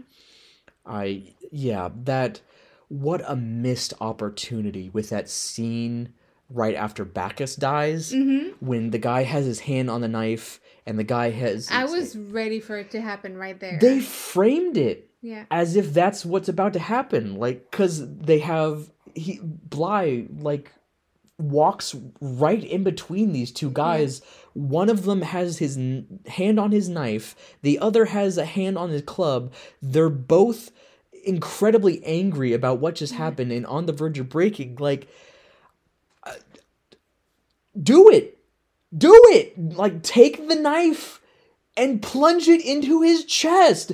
Kill this motherfucker. And then they just like and go down. Like it's oh you never get that release of of tension and anger. It just simmers forever and it never properly uh, boils over Even though when Bacchus dies, like everybody is visibly upset. yes So it would have been the right moment because you know that tension has been, uh, yeah, has uh, just been like going up and up, and you know in that scene that everybody has is just fed up with it, and they're all ready. yes i wanted that knife to come out of that sheath go into bligh's chest and then the entire boat just erupt into chaos It would have been the right time for a climax right there. Yes. I don't it baffles me why they framed that shot the way they did if they did not intend for the mutiny to start in that moment. To, I don't know. I can think of maybe like, yeah, he's getting like right in the middle of. uh He's In I don't know how to explain it. it it's just rising the, tension Yeah. again to to show that they can get him whenever they want. Mm, maybe it was an intentional fake out. And if that is the case, don't play with my heart like that. Mm. That's that's just cruel. That is as cruel as the things Bligh did to his crew. Yeah, man. Man, it's a bummer that he just gets away with it. Yeah. that he just murders and abuses all these people and there's absolutely no consequence for his actions whatsoever. I'm also not finding a apart from the disappointment with the mutiny. I'm I was a little bit disappointed with just the uh, with the characters and character development because they're the characters are just they're the same from beginning to end Yeah. to me. Like there's not really a, any evolution in any of them. No. Yeah. Bligh is just uh, as much uh, as cruel at the beginning as he is at the end. Fletcher is we see his you know humanity and compassion for uh, for everyone all throughout the movie. Byam pretty much the same. Like he's on an adventure and he's you know he's the good little soldier who's there to do do his job and and that's pretty much it. Yeah. no one really changes whatsoever. We also don't really get a lot of resolution for any of the crew members. We know that Byam gets pardoned, but they don't say anything about anybody else. Yeah. We know that guy got to see his wife and kid, but we don't know if he was spared. Which was also inaccurate because in in real life there's no record of him being able to see his uh, his wife and child. Oh, he was an actual historical yeah, yeah, yeah, Ellison. yeah. Yep. Thomas Ellison was an actual uh, person, Mm. but um, yeah, he was not. Uh, there's no record uh, of that happening. Yeah, I so- wouldn't. Yeah, another happy Hollywood ending. Yeah. I got this scarf for my wife. When in reality, he yeah, his his kid just grew up without a father because the king needed sailors. Yeah, it's just it's just frustrating on every level. These unresolved plots, Bligh getting away with it. It it started out really really strongly, and then it just kind of fumbled and ended in such a way to leave a really bad taste in my mouth. Yeah. Of all the words of tongue and pen, these are the worst it might have been. And that's what I'll always uh, think of when I think back to the Mutiny on the Bounty of it could have been so good. It It could, c- yeah. This it could have been the number one movie on my list. Yeah. But as it is, especially since like in doing research for uh, about the the movie for the podcast i found out none of the none of uh, the five different versions of this story are uh, historically accurate some of them come closer you know uh, uh, closer than others but none of they all took liberties yeah, they're all making it the the Hollywood version in some way or another. yeah With their, their noble speeches and we've come to an understanding and yeah oh, we must free ourselves from tyranny. Like n- no one, no one in in the British Navy in the 1700s was was talking this way. Come off it. Still, it has some, you know, re- redeeming, I guess, redeeming qualities. It's like you said, the like technique, uh, or just the Cinematography. cinematography. yeah, uh, you get a lot of cool shots of the the ship and the ocean, Yeah. and then bobbing in the waves. Yeah. Yeah, this is probably my favorite setting we've had for a movie so Yeah. far. I just, man, much better than being on a bus for like two hours. I don't mind the bus that much. I,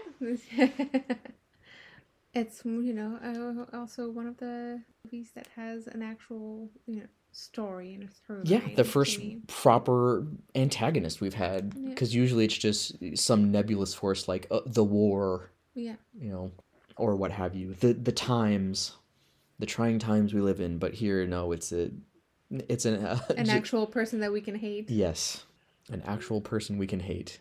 And what more do you need? Mm. Uh, I can uh, see you said when we were watching uh, It Happened One Night that Clark Gable was not happy with that role. Yeah. And I can understand why if if this is uh, the type of role he's more accustomed to, because this was a much more, I wouldn't say nuanced, but a more serious acting role than it happened one night. Happened one night was very goofy. You could tell that it was like the people who made it happen one night did not expect it to win any awards. It was kind of just a throwaway, like made for mass appeal. But this is a very more serious role where Yeah. he has to emote more strongly, more seriously. And... It happened one night was the you know it was goofy, but it was I don't know the writing was good. Like the the it was witty. There there was some like really good banter and some really good dialogues. Yeah. It just felt it was sillier and did not require the same like acting chops. Right. I could see other people playing that role. Yeah. In It Happened One Night. And probably the reason it got that award is because Clark Gable was forced into it. But here, I don't know, Clark Gable might be you know, he's the leading man in Hollywood and this is a uh, premier like leading man role. Well, and that's also you know in this one it's uh, MGM. That's the the Yeah. company that he was under contract with. Yes, not a uh, a poverty row studio Yeah. like the other one was. Yeah. Yeah, more prestigious production. So where would you put Mutiny on the Bounty on your list? Ah, so right now I have Wings still at number one. Started the show with a showstopper. It Yeah. cannot be dethroned. It will be at some point, I'm sure. Number two, All Quiet on the Western Front. Number three, Cavalcade. Number four, It Happened One Night. Number five, Mutiny on the Bounty. Six, Broadway Melody. Seven, Grand Hotel. And eight, Cimarron. putting it above Grand Hotel. I know, I know it's a crime to you, but I I will hold my ground on this one. I've already changed the my rating of uh, Grand Hotel. I've already changed it once. We don't have it in the budget to change it again. No. It stays. It is not uh, in my mental budget to do it. I I will yeah I will still put Mutiny on the Bounty uh, above Grand Hotel because as much as as many positive things as I had to say about Grand Hotel, Mutiny on the Bounty still had a lot more of a plot and a story to me, and that's one thing that I'm I'm really attached to. An unsatisfying plot, but a plot. Yep. All right, my list number one, Grand Hotel, where it deserves to be. Number two, Cavalcade. Number three, Wings. Number four, All Quiet on the Western Front. And Mutiny in the Bounty comes in at number five. Below that is It Happened One Night, and then Broadway Melody at 90 and Cimarron at 91. Yes, this is the better of the two Clark Gable features we have seen so Yeah. far. We'll see another one in uh, 1931 and 1939. Uh, Gone with the Wind. Yeah, we will close out the decade with Mr. Gable in our first color film, Yeah. and then it will be another 12 years before we get another color film. Anything else to say before we set our set off to sail before we set off to see ourselves? um, not really. Just uh, the next movie is uh, the Great Ziegfeld. Oh yeah, the one based off the uh, character from Broadway Melody, Yeah. What was his name in the Broadway melody again? uh, Zanfield. Zenfield. Yes. Back to Broadway. Back to Broadway. Hopefully with a better melody. Yeah. All right. Until then, thanks everybody for listening. Thank you. See you next time. Bye.